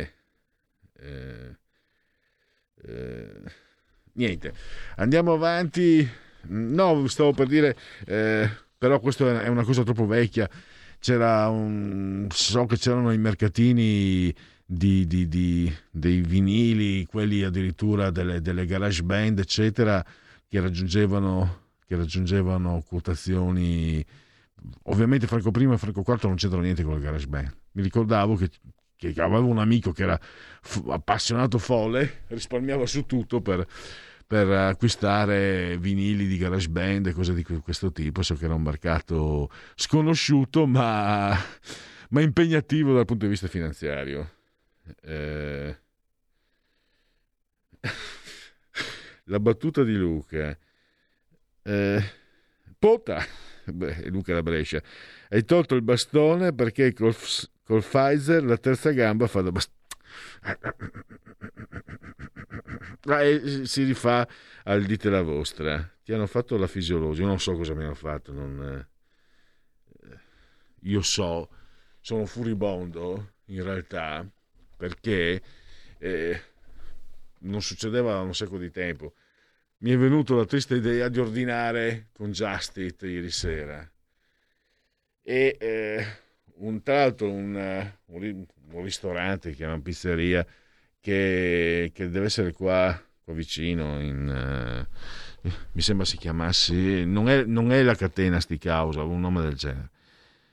Cioè, a parte che è arrivato freddo ghiacciato dopo un'ora e tre quarti, quindi basta, mi dispiace, ma quello che ho trangugiato, ingurgitato, tant'è, io non sono uno che non, che non uh, ma alla fine spazzola tutto il piatto per una sorta anche di rispetto. Cioè, ieri ho, dato due, ho masticato due bocconi, ho trangugiato due bocconi e ho buttato via tutto, io e anche la mia compagna. Stavo pensando chissà cosa avrò in, introiettato nel mio organismo, perché secondo me quella lì che veniva fatto passare per hamburger bovino, secondo me eh, quando era vivo squittiva, aveva la coda, eh? Quella, quell'hamburger, mamma mia, non erano cinesi, aveva un nome tipo sti cause, in via in via adesso, ma davvero, infatti eh, sai che puoi dare le recensioni, ho, ho scritto Roadhouse, no no no, no.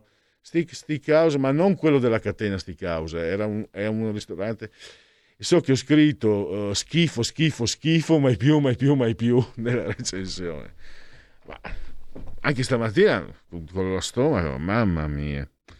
Ma non lo devo dire a voi, perché se ho un po' la, la misura di chi ascolta R P L, la maggior parte, soprattutto anche voi qui in Lombardia, ma anche dappertutto, non commettete, non commettete la follia, certe follie alimentari che, eh, che magari succede. Io da quel punto di vista sono veramente un bar. Per fortuna ho una compagna che cucina benissimo e che mi fa mangiare anche troppo, ma altrimenti io sarei veramente porcherie, da porcherie proprio devastanti.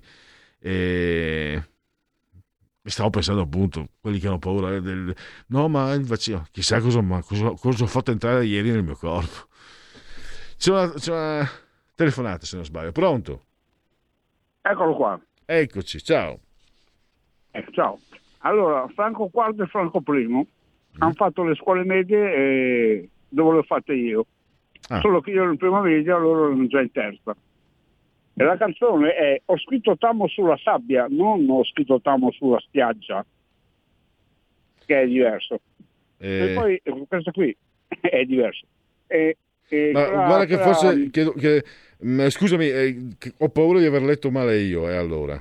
Avevo sì, scritto... beh, non so, beh, non, non, non ci sposta niente. Siamo ai primi anni settanta, quando hanno cantato questa cosa. Ah. E poi rispetto a quella barzelletta che ha raccontato circa vuoi fare l'amore a tre, allora vai a casa che forse fai mm. il tempo, mm. c'era un'altra più bella. Ci sono due amici che si, intro- si, si trovano, questo è un po' inglese, eh? ci, ci, so- ci sono due amici che si trovano. Oh, ciao, eh, come va? Tutto bene? Sì, sì, tutto bene. Sai, io ho trovato tua moglie. E sai, ridendo, scherzando, ecco lo torno a letto. Basta, finire la barzelletta. Poi vedi te. Va bene. Va bene. Que- questa è della serie un signore entra in un caffè. Sciaff. Allora, poi abbiamo... Eh, mi è arrivato un sticazzo. E poi... Rick, ah no, avevo detto bene, beh. Eh, Rick, sì, due spaghetti aglio olio, beh, due spaghetti aglio olio, perché no? Due spaghetti aglio olio sono, è, è la, la morte mia. Allora, andiamo avanti e passiamo a Segui la Lega. Prima... Segui la Lega è una trasmissione realizzata in convenzione con la Lega per Salvini Premier. Allora segui la Lega prima che la Lega segua te, mi raccomando. Dunque andiamo, entriamo nel sito legaonline punto it, scritto legaonline punto it. Lì potete iscrivervi alla Lega Salvini Premier, quindi dieci euro pagabili versa- vers- pagabili versando su PayPal, PayPal o PayPal. Senza essere nemmeno iscritti a PayPal, dieci euro. Di seguito il codice fiscale, poi i dati e quindi vi verrà recapitata per via postale la magione, la tessera Lega Salvini Premier. E poi D quarantatré, il codice della Lega per il due per mille, D di Domodossola, quattro il voto in...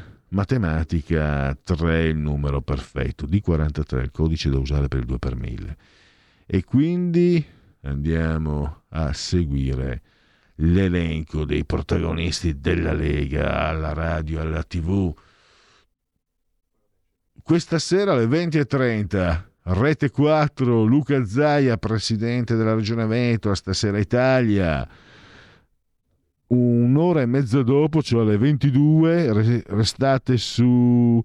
Beh, no, non è la stessa cosa. Andate su T G Com ventiquattro, prima serata, Alessandro Panza, che è un europarlamentare della Lega.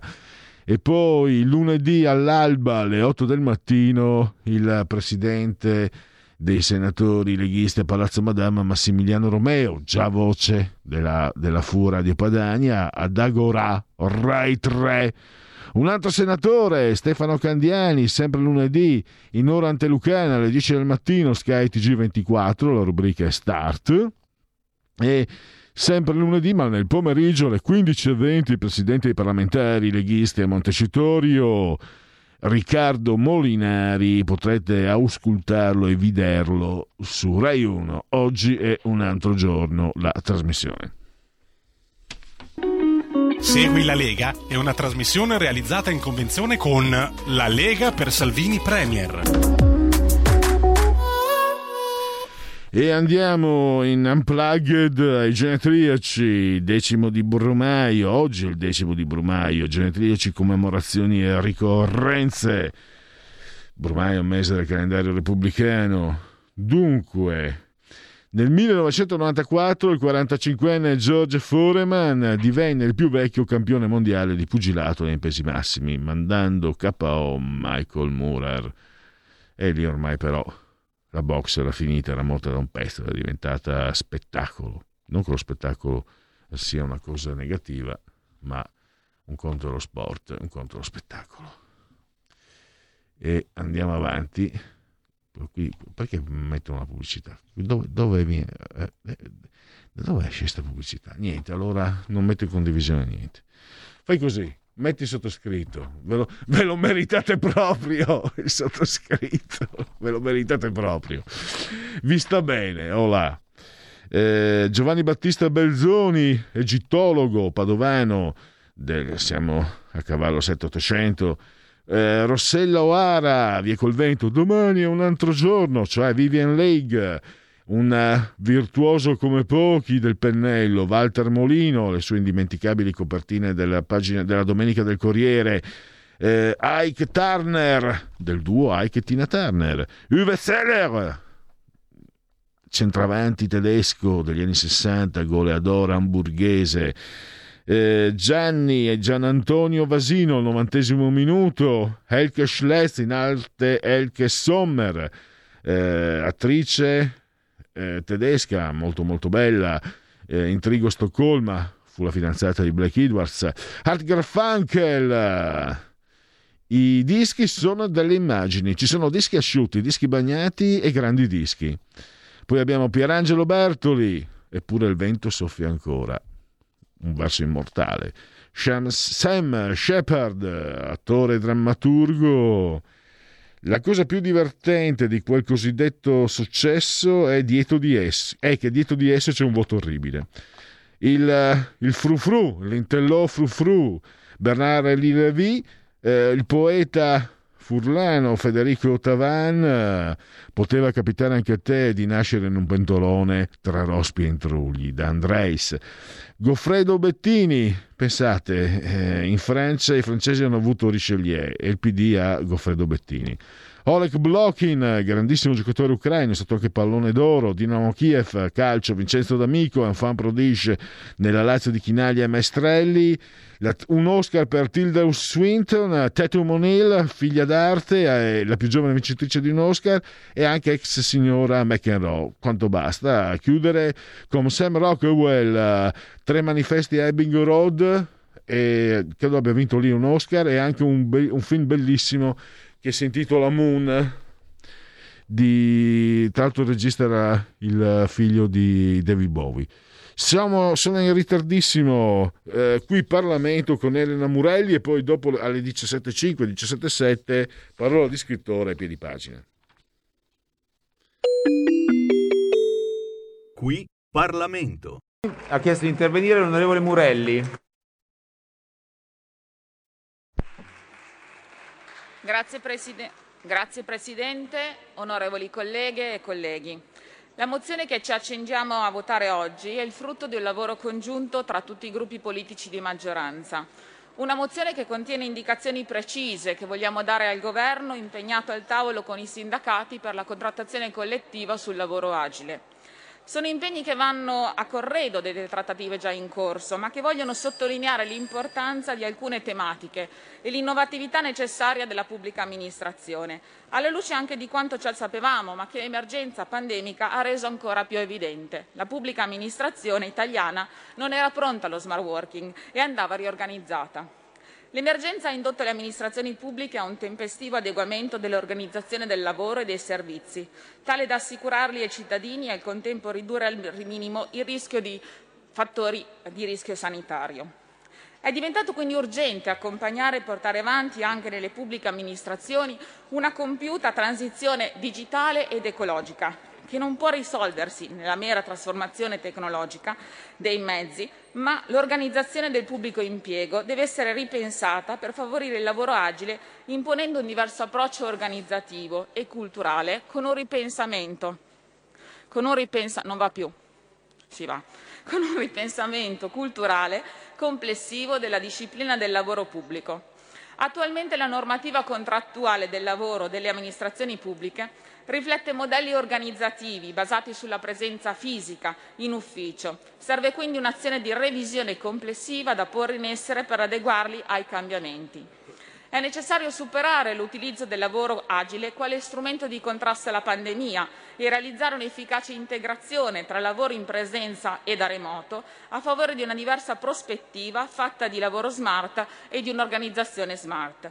Bisogna quindi tenere conto della valorizzazione e della responsabilizzazione delle risorse umane, sviluppando il cosiddetto management by objective, con valutazione su risultati concreti e non su aspetti formali o quantitativi. Il lavoro per obiettivi, avere una vision, generare un output professionale e creare valori in maniera temporale e spaziale, così da creare maggiore e miglior risultato con meno sforzo economico ed umano, al servizio del sistema Paese, con notevoli risparmi di denaro e risorse pubbliche. Dunque, il lavoro da remoto frammentato alla presenza si presta all'adozione di opportuni benchmark di riferimento per l'analisi di produttività della singola risorsa umana con progettualità e misurazioni reali del lavoro e della capacità della singola unità, ovvero del team di colleghi, rendendo il personale produttivo efficiente, soddisfatto, appagato, rendendo quindi, costituendo l'ossatura della pubblica amministrazione cosiddetta Smart quattro punto zero. Con altissimi livelli di competitività a livello europeo e al contempo con nuovi investimenti, adottando quindi nuove tecnologie come per esempio piattaforme, servizi come la fibra ottica, cinque G, oligrammi, firma digitale, carta d'identità elettronica, S P I D, servizi di recapito elettronico qualificati, sigilli elettronici, big data, criptovalute, blockchain e tutto quanto altro ritrovato dalla tecnica che semplifica e innova il nostro quotidiano, ma senza focalizzarsi però su una specifica tecnologia, ma bensì monitorare e filtrare le tecnologie disponibili sul mercato, scegliendo e proponendo quelle in grado di portare vantaggi alla collettività. Con l'uso delle nuove tecnologie e l'implementazione del to-cure e dello smart working quattro punto zero, sottolineo anche l'importanza dell'implementazione di software interoperabili ed idonee a garantire la salute e la sicurezza del personale e dei dati dell'amministrazione pubblica, per migliorarne l'efficienza, l'efficacia e la risposta in tempi più brevi verso i cittadini e lo snellimento delle pratiche burocratiche. La P E è la prima che deve promuovere l'uso delle tecnologie digitali più innovative e usare lo smart working come leva per la trasformazione digitale e per lo sviluppo delle conoscenze. E per questo nel P N R e nella missione uno sono stati stanziati nove virgola settantacinque miliardi di euro. Le nuove tecnologie dovranno essere usate anche per la formazione del personale. Purtroppo il blocco del turnover nell'ultimo decennio ha generato un significativo disallineamento. I dipendenti pubblici hanno un'età media di cinquanta anni e con il solo quattro virgola due per cento dell'età inferiore ai trenta anni. Un fattore questo che ha contribuito direttamente al disallineamento delle competenze, specialmente in ambito tecnologico. Fra gli obiettivi perseguiti con le linee dell'investimento del P N R R è quello di rafforzare la conoscenza e le competenze del personale. Non si deve quindi dimenticare che il livello di digitalizzazione permette di creare spazi di lavoro digitali e virtuali.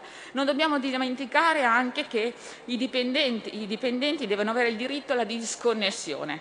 Questo per evitare il rischio di psicodissociazione. Rischi psicosociali causati da fenomeni come il burnout, techno stress, iperconnessione, overworking e sovrapposizione della sfera lavorativa a quella privata e mancanza di competenze digitali che rispettivamente rischiano di aumentare ulteriormente il divario di genere e il gap generazionale già presenti in molti contesti lavorativi.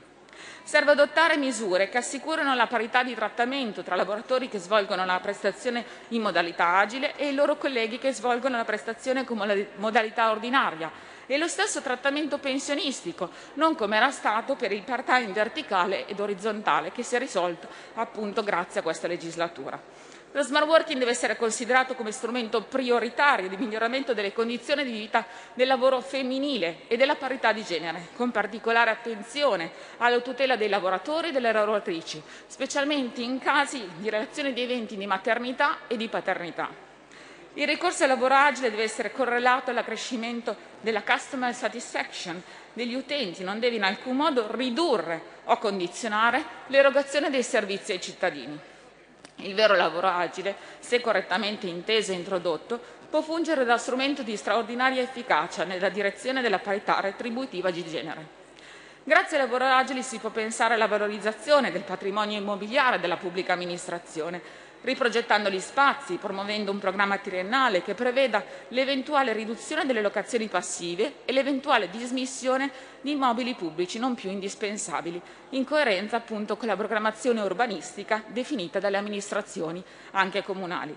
Infine, come impegno non dobbiamo dimenticare di ratificare gli Stati interessati dal frontaliero italiano, la definizione di appositi accordi bilaterali in materia di svolgimento dell'attività lavorativa in modalità agile e da remoto, in modo che anche i cittadini italiani che svolgono attività lavorativa in paesi confinanti non abbiano problemi di adozione di lavoro agile. Il cambiamento implica un percorso graduale e di costante monitoraggio dell'impatto delle misure attuate, Il percorso verso il lavoro agile deve essere quindi accompagnato da un cambiamento culturale che passi attraverso il coinvolgimento delle parti sociali, ascolto e comunicazione, formazione e valorizzazione delle competenze, nonché nuove figure in grado di ripensare le procedure.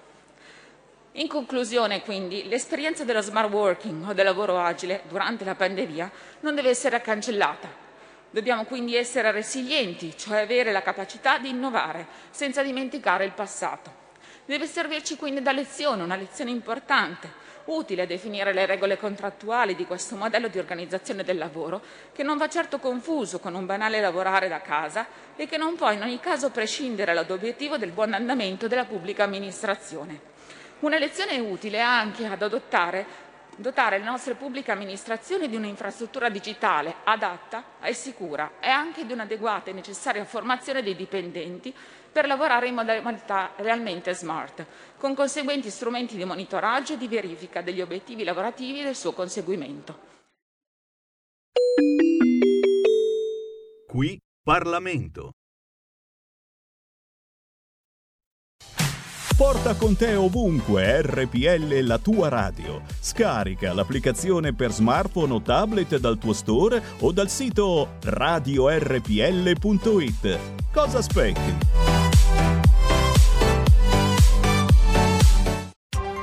Coming Soon Radio, quotidiano di informazione cinematografica. E adesso non c'è niente. Se scoprissi di non essere mai stato davvero sposato. Guarda che voglio essere felice. Io sono felice, ma voglio esserlo di più. Pronunceresti di nuovo il fatidico sì? Quando passa così tanto tempo ti sembra quasi che non sia più possibile stare bene, anche soltanto per qualche ora. Per tutta la vita, dall'undici novembre al cinema. Marvel presenta Eternals. Siamo venuti qui settemila anni fa per proteggere gli umani dai devianti. Quando ami qualcosa, la proteggi. A novembre. Perché non avete combattuto Thanos? Ci è stato ordinato di non interferire in conflitti che non coinvolgessero i devianti. Da chi? Eternals, dal tre novembre, solo al cinema. Ho visto una ragazza assassinata nel passato. Devo scoprire cosa ne è successo. Un omicidio nel passato. Pensa che sia stata una visione del passato. Un mistero nel futuro. Dove vai? Non sono solo sogni, sono davvero accaduti. Ultima notte a Soho, da giovedì quattro novembre solo al cinema.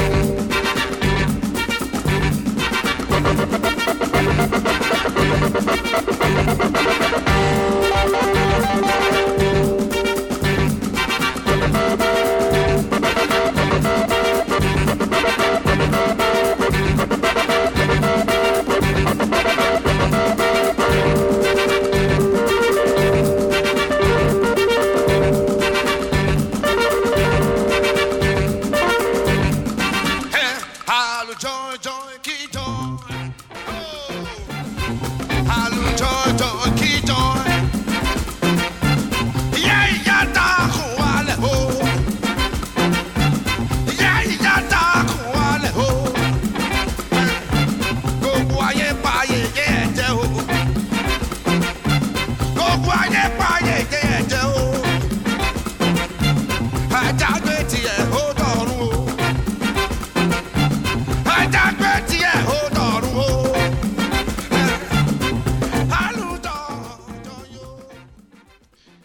Milano sotto tiro è il titolo dell'ultimo romanzo di Matteo Speroni, la nuova indagine di Egidio Lupponi, e eh, Matteo Speroni lo abbiamo in collegamento, quindi gli do il benvenuto.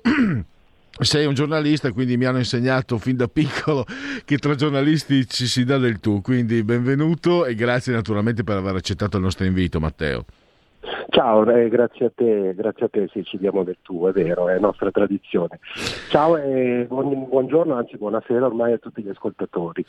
Allora, allora eh, ritorna Egidio Lupponi eh, dopo Milano rapisce di due anni fa, quindi... Il primo segnale è che è andato molto bene il romanzo precedente. Da dove, da dove partiamo? A chi ci possiamo rivolgere, Matteo? A chi ha letto il romanzo precedente eh, oppure a chi magari non ha letto ancora nessuno dei due? Ma io direi a tutti, nel senso che nel, col romanzo precedente c'è una continuità, naturalmente, che è il commissario, anche se in questo nuovo romanzo è un ex commissario che è in pensione. Ma è un escamotaggio secondo me divertente, perché lui comunque rientra nella indagine come consulente un po' occulto del, eh, del, del suo assistente precedente che è diventato ispettore, Corrado Spezia, e alla fine è lui che conduce l'indagine, per cui chi ha letto il romanzo precedente trova una continuità, chi non l'ha letto trova comunque una storia completamente nuova, un'avventura completamente nuova. Eh, Milano... E tra l'altro questo continua a essere una specie di, di stella polare del, del giallo italiano. Questa rubrica ha un po' di mesi di vita, diciamo eh, un po' meno di un anno. Comunque eh, posso confermarti, Matteo, che Milano incontra molto, è molto amata da voi scrittori di... Ah, ah, scusa, faccio un passo indietro. Posto che le, che le etichette non piacciono a nessuno, ma eh, per dare indicazioni ai nostri ascoltatori, è un noir, è un giallo, è un poliziesco?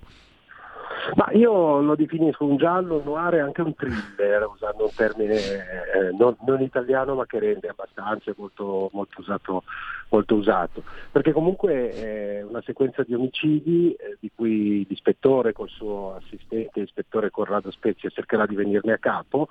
E quindi comunque è un noir perché ci sono gli omicidi, è un thriller perché gli omicidi avvengono a volte in situazioni che creano, una, che creano suspense, e, e allo stesso tempo è un giallo perché ci sarà da trovare colpevole o colpevoli di questa sequenza di omicidi. Certo, Milano, scusami se aggiungo perché mi è piaciuta la tua notazione iniziale, Milano si presta moltissimo alle storie, alle storie ai gialli, alle storie noir, perché è una città che da un lato è molto alla luce del sole e dall'altro è anche una città piena di angoli nascosti, piena di, piena di, di situazioni e luoghi che possono ispirare una letteratura noir. Dico soltanto, e non tolgo nulla ai lettori, che il romanzo parte da un omicidio, è proprio il primo capitolo, avvenuto nella via più stretta di Milano, che è la via Bagnera, stretta Bagnera, eh, che si presta molto, ecco, a un'ambientazione noir. Non voglio spoilerare, posso dire eh, forse c'è un serial killer, ma anche no, non si può dire. È proprio, è proprio così, perché il romanzo eh, guida ed depista il lettore tra queste due, che sono una dicotomia, due opzioni fondamentali: o è un serial killer oppure ogni omicidio ha un omicidio o delitto ha un suo... un suo autore, e questa è una cosa che si scopre nel, nel, leggendo durante le pagine, pagina dopo pagina del libro. Eh, Matteo, io risiedo a Milano ormai da molti anni, però un po' perché sono un orso, un po' per tanti motivi, no, e, e poi non sono riuscito a verificare la trattoria al Bel, dove il protagonista Egidio Lupponi insieme al, al suo amico ispettore eh, si ritrova Corrado Spezia, si ritrovano. Esiste questa, questa locanda? Allora, la trattoria esiste, esiste, ma per un fatto insomma letterario consueto io non ho voluto palesare il vero, eh, non è il vero nome della trattoria, ah. È una trattoria in zona Brera che esiste, dove io vado tuttora e vado da sempre, dico soltanto che è dalle parti di via Solferino, dove io lavoro al Corriere della Sera, e i personaggi ai quali ho messo un nomignolo, diciamo un soprannome, sono tutte persone vere che io conosco. Ecco, quindi parte questa, questa storia è una storia vera, ma come io uso fare poi cambio nomi e riferimenti, per sia rispetto della privacy sia perché, perché la letteratura secondo me è bella anche eh, se diventa simbolica e non soltanto indicativa. Ecco, mh, poi ritorniamo su questo libro, ma eh, chiedo a te, il fatto che in un romanzo giallo, che sia giallo, poliziesco, thriller, insomma, si deve raccontare e quindi si, in qualche modo si deve partire dai fatti, e questo è uno dei motivi per cui il giallo, uso un'indicazione tipicamente italiana, tra l'altro esclusivamente italiana, ma voglio riunire un po' tutti questo, questo tipo di generi, ha, ha così tanta eh, così tanto successo, è vitale, cioè ci sono molti lettori, molti appassionati, e perché non incontrano magari un certo tipo di narrativa dove noi amiamo dire il, um, lo scrittore ama guardarsi l'ombelico. Qui invece chi prende questo libro eh, va incontro a fatti, situazioni, descrizioni, dialoghi. E anche questo secondo te che appassiona così tanto gli scritt- i lettori, i vostri lettori? Ma... Ma sì, guarda, io credo, io credo che il riferimento al reale, cioè i fatti veri o verosimili, citando, permettendomi di citare Manzoni, la poetica del verosimile, sia sempre molto efficace. E eh, oggi secondo me funziona molto perché, perché bah, vediamo anche tut- molte serie tivù, vediamo anche molti film ispirati a fatti di cronaca, perché forse, forse questo ritorno alla, alla realtà, non fuggire dalla realtà, ma cercare così da, di trarre spunto dalla realtà per interpretarla, inventarsi storie, eh, è una cosa che si avvicina alla coscienza delle persone. Tra l'altro io, e su questo appunto eh, chiudo questo discorso, su, io insegno in una scuola di scrittura a Belville a Milano e, e insegno proprio, gestisco un laboratorio che si chiama Dalla cronaca al racconto, per cui è proprio il mio territorio. Ecco, infatti tu, io ho letto, correggimi se sbaglio, il tuo primo romanzo dovrebbe essere del duemiladieci, Diavoli di Via Padova. Ah sì, Diavoli. Sì. Allora, volevo, volevo, beh, un giornalista che diventi scrittore, o anche il contrario, insomma, non è poi una cosa così anomala, anzi, ma volevo comunque, mi incuriosiva il tuo percorso, eh, cosa ti ha, ti ha avvicinato a... e poi come come sei arrivato a, ad approdare a determinati, a determinati generi letterari? Ma guarda, tu hai citato i Diavoli, è stato il mio punto di partenza, a me è venuto spontaneo. Io ho una formazione da cronista, come tu hai detto fin dall'inizio, e sono andato ad abitare in una via, via dei Transiti, che è una traversa di via Padova, trent'anni fa. Poi verso il nuovo millennio questa via ha cominciato a cambiare faccia, a popolarsi di stranieri, a cambiare, a, a cambiare proprio, a una, ha subito una metamorfosi. Io uscivo di casa e ogni volta incontravo, solo per comprare il pane o andare al bar, incontravo storie, storie. Allora mi è venuto in mente di mettere insieme queste storie. Ho cercato di farlo però con quello spirito del cronista che non è eh, eh, orientato eh, per, per dare delle spiegazioni, diciamo, delle interpretazioni che possono essere sociologiche, politiche, quello lo lasciamo altri. Lo spirito del cronista mi ha fatto, mi ha portato a mettere insieme una serie di racconti di situazioni reali, anche lì cambiando i nomi, con personaggi veri e fatti veri, per raccontare una, una cosa che stava succedendo a Milano, che è la mia città, io sono nato qui, è proprio la mia, eh, è il mio luogo, è la mia casa. E allora volevo raccontare come questa casa eh, stesse cambiando, cercando appunto di non inquinarla con giudizi, ma semplicemente con storie, raccontando storie che sono poi il cuore della realtà e della letteratura. E indicativamente quali sono, quali sono un po' eh, il gioco, insomma il classico gioco, quali libri ti porteresti o quali, o quali film eh, o quali dischi, anche perché no, anche se in questo caso magari la, la musica non so quanto possa intersecarsi, ma quali, quali romanzi o quali film ti porteresti nell'isola deserta, cioè è un modo per chiederti anche gli stili, i tuoi stili di riferimento, pa- partendo da quello da quelle che sono state ovviamente le tue preferenze, per poi arrivare a quelle che sono state le tue scelte, no? Credo, cioè abbiamo degli stili che ci piacciono, poi quando noi a nostra volta diventiamo scrittori, non noi, quando uno diventa scrittore presume, presumo che operi delle scelte anche in base alle sue conoscenze e in base magari anche alla sua creatività. Guarda, eh, di libri, per non dilungarmi troppo, te ne... io sono un appassionato di letteratura russa classica, la letteratura dell'Ottocento, e quindi di libri ti citerei un libro che è imprescindibile per me, per un cronista che ama la letteratura, che è Delitto e Castigo, che alla fine è una breve di cronaca. Una signora anziana a San Pietroburgo viene misteriosamente uccisa, una specie di usuraia, nel suo appartamentino. È una breve, e da questa breve Dostoevskij ha tratto uno dei più importanti romanzi della storia della letteratura.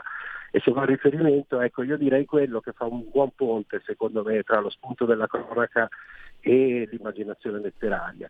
Come film io amo registi come Tarantino, Jarmusch, e devo dire che c'è un film un po' occulto ormai, forse dimenticato, che ha ispirato il mio romanzo precedente con Lupponi, che a Milano rapisce, che è un film che si intitola The Cube, che è ambientato in uno spazio immaginario dove la gente è costretta in stanze e si sposta da una stanza all'altra in modo assolutamente enigmatico e inspiegabile. Ecco, questa forma di claustrofobia Eh, di questo film ha ispirato un pochettino il mio Milano rapisce, il romanzo precedente. Per la musica, scusa, per la musica Prego. Io amo tutta la grande musica degli anni settanta, tutto il grande rock degli anni settanta, e la mia formazione è questa, insomma è stata questa da, da ragazzo, è inutile anche forse fare nomi, insomma quel, quella, quella stagione della grandissima musica internazionale, ecco, sia italiana Beh. sia americana, europea. Attenzione, attenzione che qui eh, io se divento delicato, gli anni settanta hanno dei momenti diversi, per esempio io per generazione, per tanti motivi sono punk, Joy Division, uh, Cure, Sex Pistols eccetera eccetera, però ci sono anche gli anni settanta di altre cose che io condivido meno, come i Led Zeppelin o roba del genere, volevo capire. Guarda, una stagione della mia vita è stata proprio il punk e la prima new wave, di Dark. Joy Division per me è un gruppo, un gruppo eccezionale, poi purtroppo oggi poco ascoltato, ma i Clash, i Sex Pistols, eh, tutta, tutta, tut, tutta la generazione diciamo della seconda metà degli anni settanta, la, eh, il punk come... Una volta avevo sentito Giovanni Lindo Ferretti dei C C P, poi dopo C S I, definire il punk come l'ultima grande avanguardia del secolo, intesa avanguardia anche in senso di moda, di costume, di arte, di musica. E anch'io ci sono su quello, certo. Adesso rischierei di dilungarmi, dovevo parlare del tuo libro e andiamo a concludere parlando del tuo libro. Voglio solo dire che eh, era nella... Nella more de, nelle more delle cose, del destino. Il punk è il nichilismo allo stato puro, no, no future, me lo ricordo benissimo, ero ragazzino, e eh, tutta quella negatività che ci si porta anche appresso nell'adolescenza viene espressa da questo. Beh, io non conosco l'inglese, però me li, me li facevo tradurre i testi di Ian Curtis, e forse era, era nel destino anche che che poi finisse lì, cioè non c'è poi stato nulla di successivo. Io non, non voglio essere, sarei presuntuoso forse se mi arrogassi il titolo di, di dire non c'è stato nulla di successivo, come ho appena detto, però quell'impatto che poi purtroppo è diventato moda, purtroppo, perché certo. È stato anche quello un grosso problema, che per il punk, ma il vero punk, a parte che qualcuno disse che il punk eh, finì quando Siuxi eh, firmò il primo contratto discografico, secondo c'era, c'era una scuola di pensiero che diceva questo. E cosa ha lasciato allora? Cioè, senti di aver anche nel tuo, nel tuo scrivere, no? per, per esempio non è giusto definirla né punk né dark, ma c'è, una, c'è un, questa Milano di, più, un po' piovosa, non so poi se l'hai scelta tu la la, la copertina, la foto della copertina, con questo rosa però che spacca un po' l'impatto, e di quella cultura che, se ho capito bene, quindi eh, Ci, ci, ci, ci accomuna in qualche misura. Cos'è rimasto anche nel tuo scrivere, nel tuo, nel tuo costruire le storie?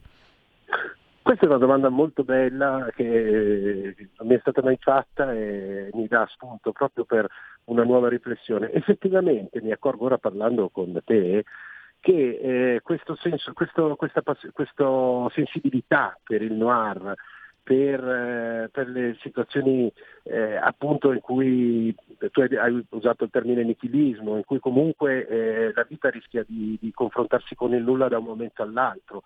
Se parliamo di storie di omicidio, come nel romanzo precedente, di storie di misteriosa segregazione e prigionia, cioè questo trovarsi di colpo, eh, una forma esistenzi- esistenzialista forse, di trovarsi di fronte di colpo al nulla. Ecco, forse il punk mi ha lasciato questa eredità, questa presenza della, del, del nulla costantemente nella vita quotidiana, nella realtà di tutti i giorni e della nostra città. E, e, una domanda d'obbligo, allora siamo alla seconda, alla seconda uscita del, del, di Egidio Lupponi, eh, hai in cantiere anche il Tris? Dunque, non come già un'idea concreta di come trattarlo, però sicuramente mi sono affezionato a, al commissario Egidio Lupponi e, e non lo abbandonerò. Ti sei ispirato a qualche persona reale? Sì. Sì, beh, mi hai già risposto prima in qualche, in qualche maniera. A qualche persona che hai conosciuto, o magari hai anche attinto a dei, a dei modelli de, letterari o anche del, del film? No, per questo modelli letterari o cinematografici no. Eh, in genere io mi ispiro per i personaggi, diciamo, di, seconda, di secondo piano, a persone e le ricalco, a persone conosciute le ricalco in una buona percentuale. Sui protagonisti in genere io faccio un, un mix tra elementi di persone diverse, costruendo un personaggio nuovo che comunque parte da tratti caratteriali o addirittura somatici di persone che conosco. Quindi è una specie di collage il protagonista. Allora, io chiudo, concludo ricordandovi, perché non ho detto anche le cose, eh, i riferimenti. Gli editori sono Fratelli Frilli Editori, la collana Super Noir a quattordici euro e spiccioli, duecentoquaranta pagine, Milano sotto tiro, la nuova indagine di Egidio Lupponi, trovate nelle librerie ma anche online con molta facilità. Eh, l'autore Matteo Speroni, è stato davvero un piacere eh, parlare con te, Matteo, e spero di, di risentirti nuovamente presto. Anche per me, una bellissima chiacchierata. Grazie a te, Pierluigi, alla radio e a tutti gli ascoltatori, naturalmente. Allora, eh, grazie. Noi andiamo, ci appropinquiamo al, all'uscita e avevo ancora in serbo, però togli condiv- togliamo condivisione, uh, mostra la mia cifra, la mia orrida cifra. E, e lui? Guarda chi è, chi è? Dimmi che non è lui, perché se... dimmi, no, no, non si capisce. Non si capisce. Non si capisce. E queste sono cose interne. Eh, però abbiamo appena, appena parlato di giallo e quindi voglio mettervi in, uh, voglio mettervi curiosità. Voglio mettervi curiosità. Allora, vediamo un po'. Eh, andiamo. Allora, abbiamo due sondaggi eh, da offrirvi. Allora, questo è un sondaggio eh, Euromedia. Abbiamo P D diciannove virgola cinque, Fratelli d'Italia diciannove virgola due, Lega diciassette, anzi no, aspettate eh, la variazione, perché il due novembre è in arancione. Allora, diciannove virgola quattro il P D, diciotto virgola otto Fratelli d'Italia, diciotto la Lega, sedici Salvi, eh, cinque Stelle, sette virgola nove Forza Italia, Azione Calenda quattro e Italia Viva Renzi due virgola due. Togli condivisione. Ma eh, no, non, è, non, è, non, è, non è lui, vero? Non è lui. Uff, quasi, tocca, tocca i sudori freddi. Allora, commercio al dettaglio, questo è un dato Istat settembre duemilaventuno, settembre duemilaventuno si stima una crescita congiunturale per le vendite al dettaglio, più zero virgola otto per cento in valore, zero virgola sei per cento in volume. Sono in aumento sia le vendite dei beni alimentari, più zero virgola sei per cento in valore, più zero virgola tre per cento in volume, sia quelle dei beni non alimentari, più uno virgola uno per cento in valore, più zero virgola otto per cento in volume. E poi, eccoli qua, altri due sondaggetti. Abbiamo un sondaggio, eh, al non si vias. Eccolo qua.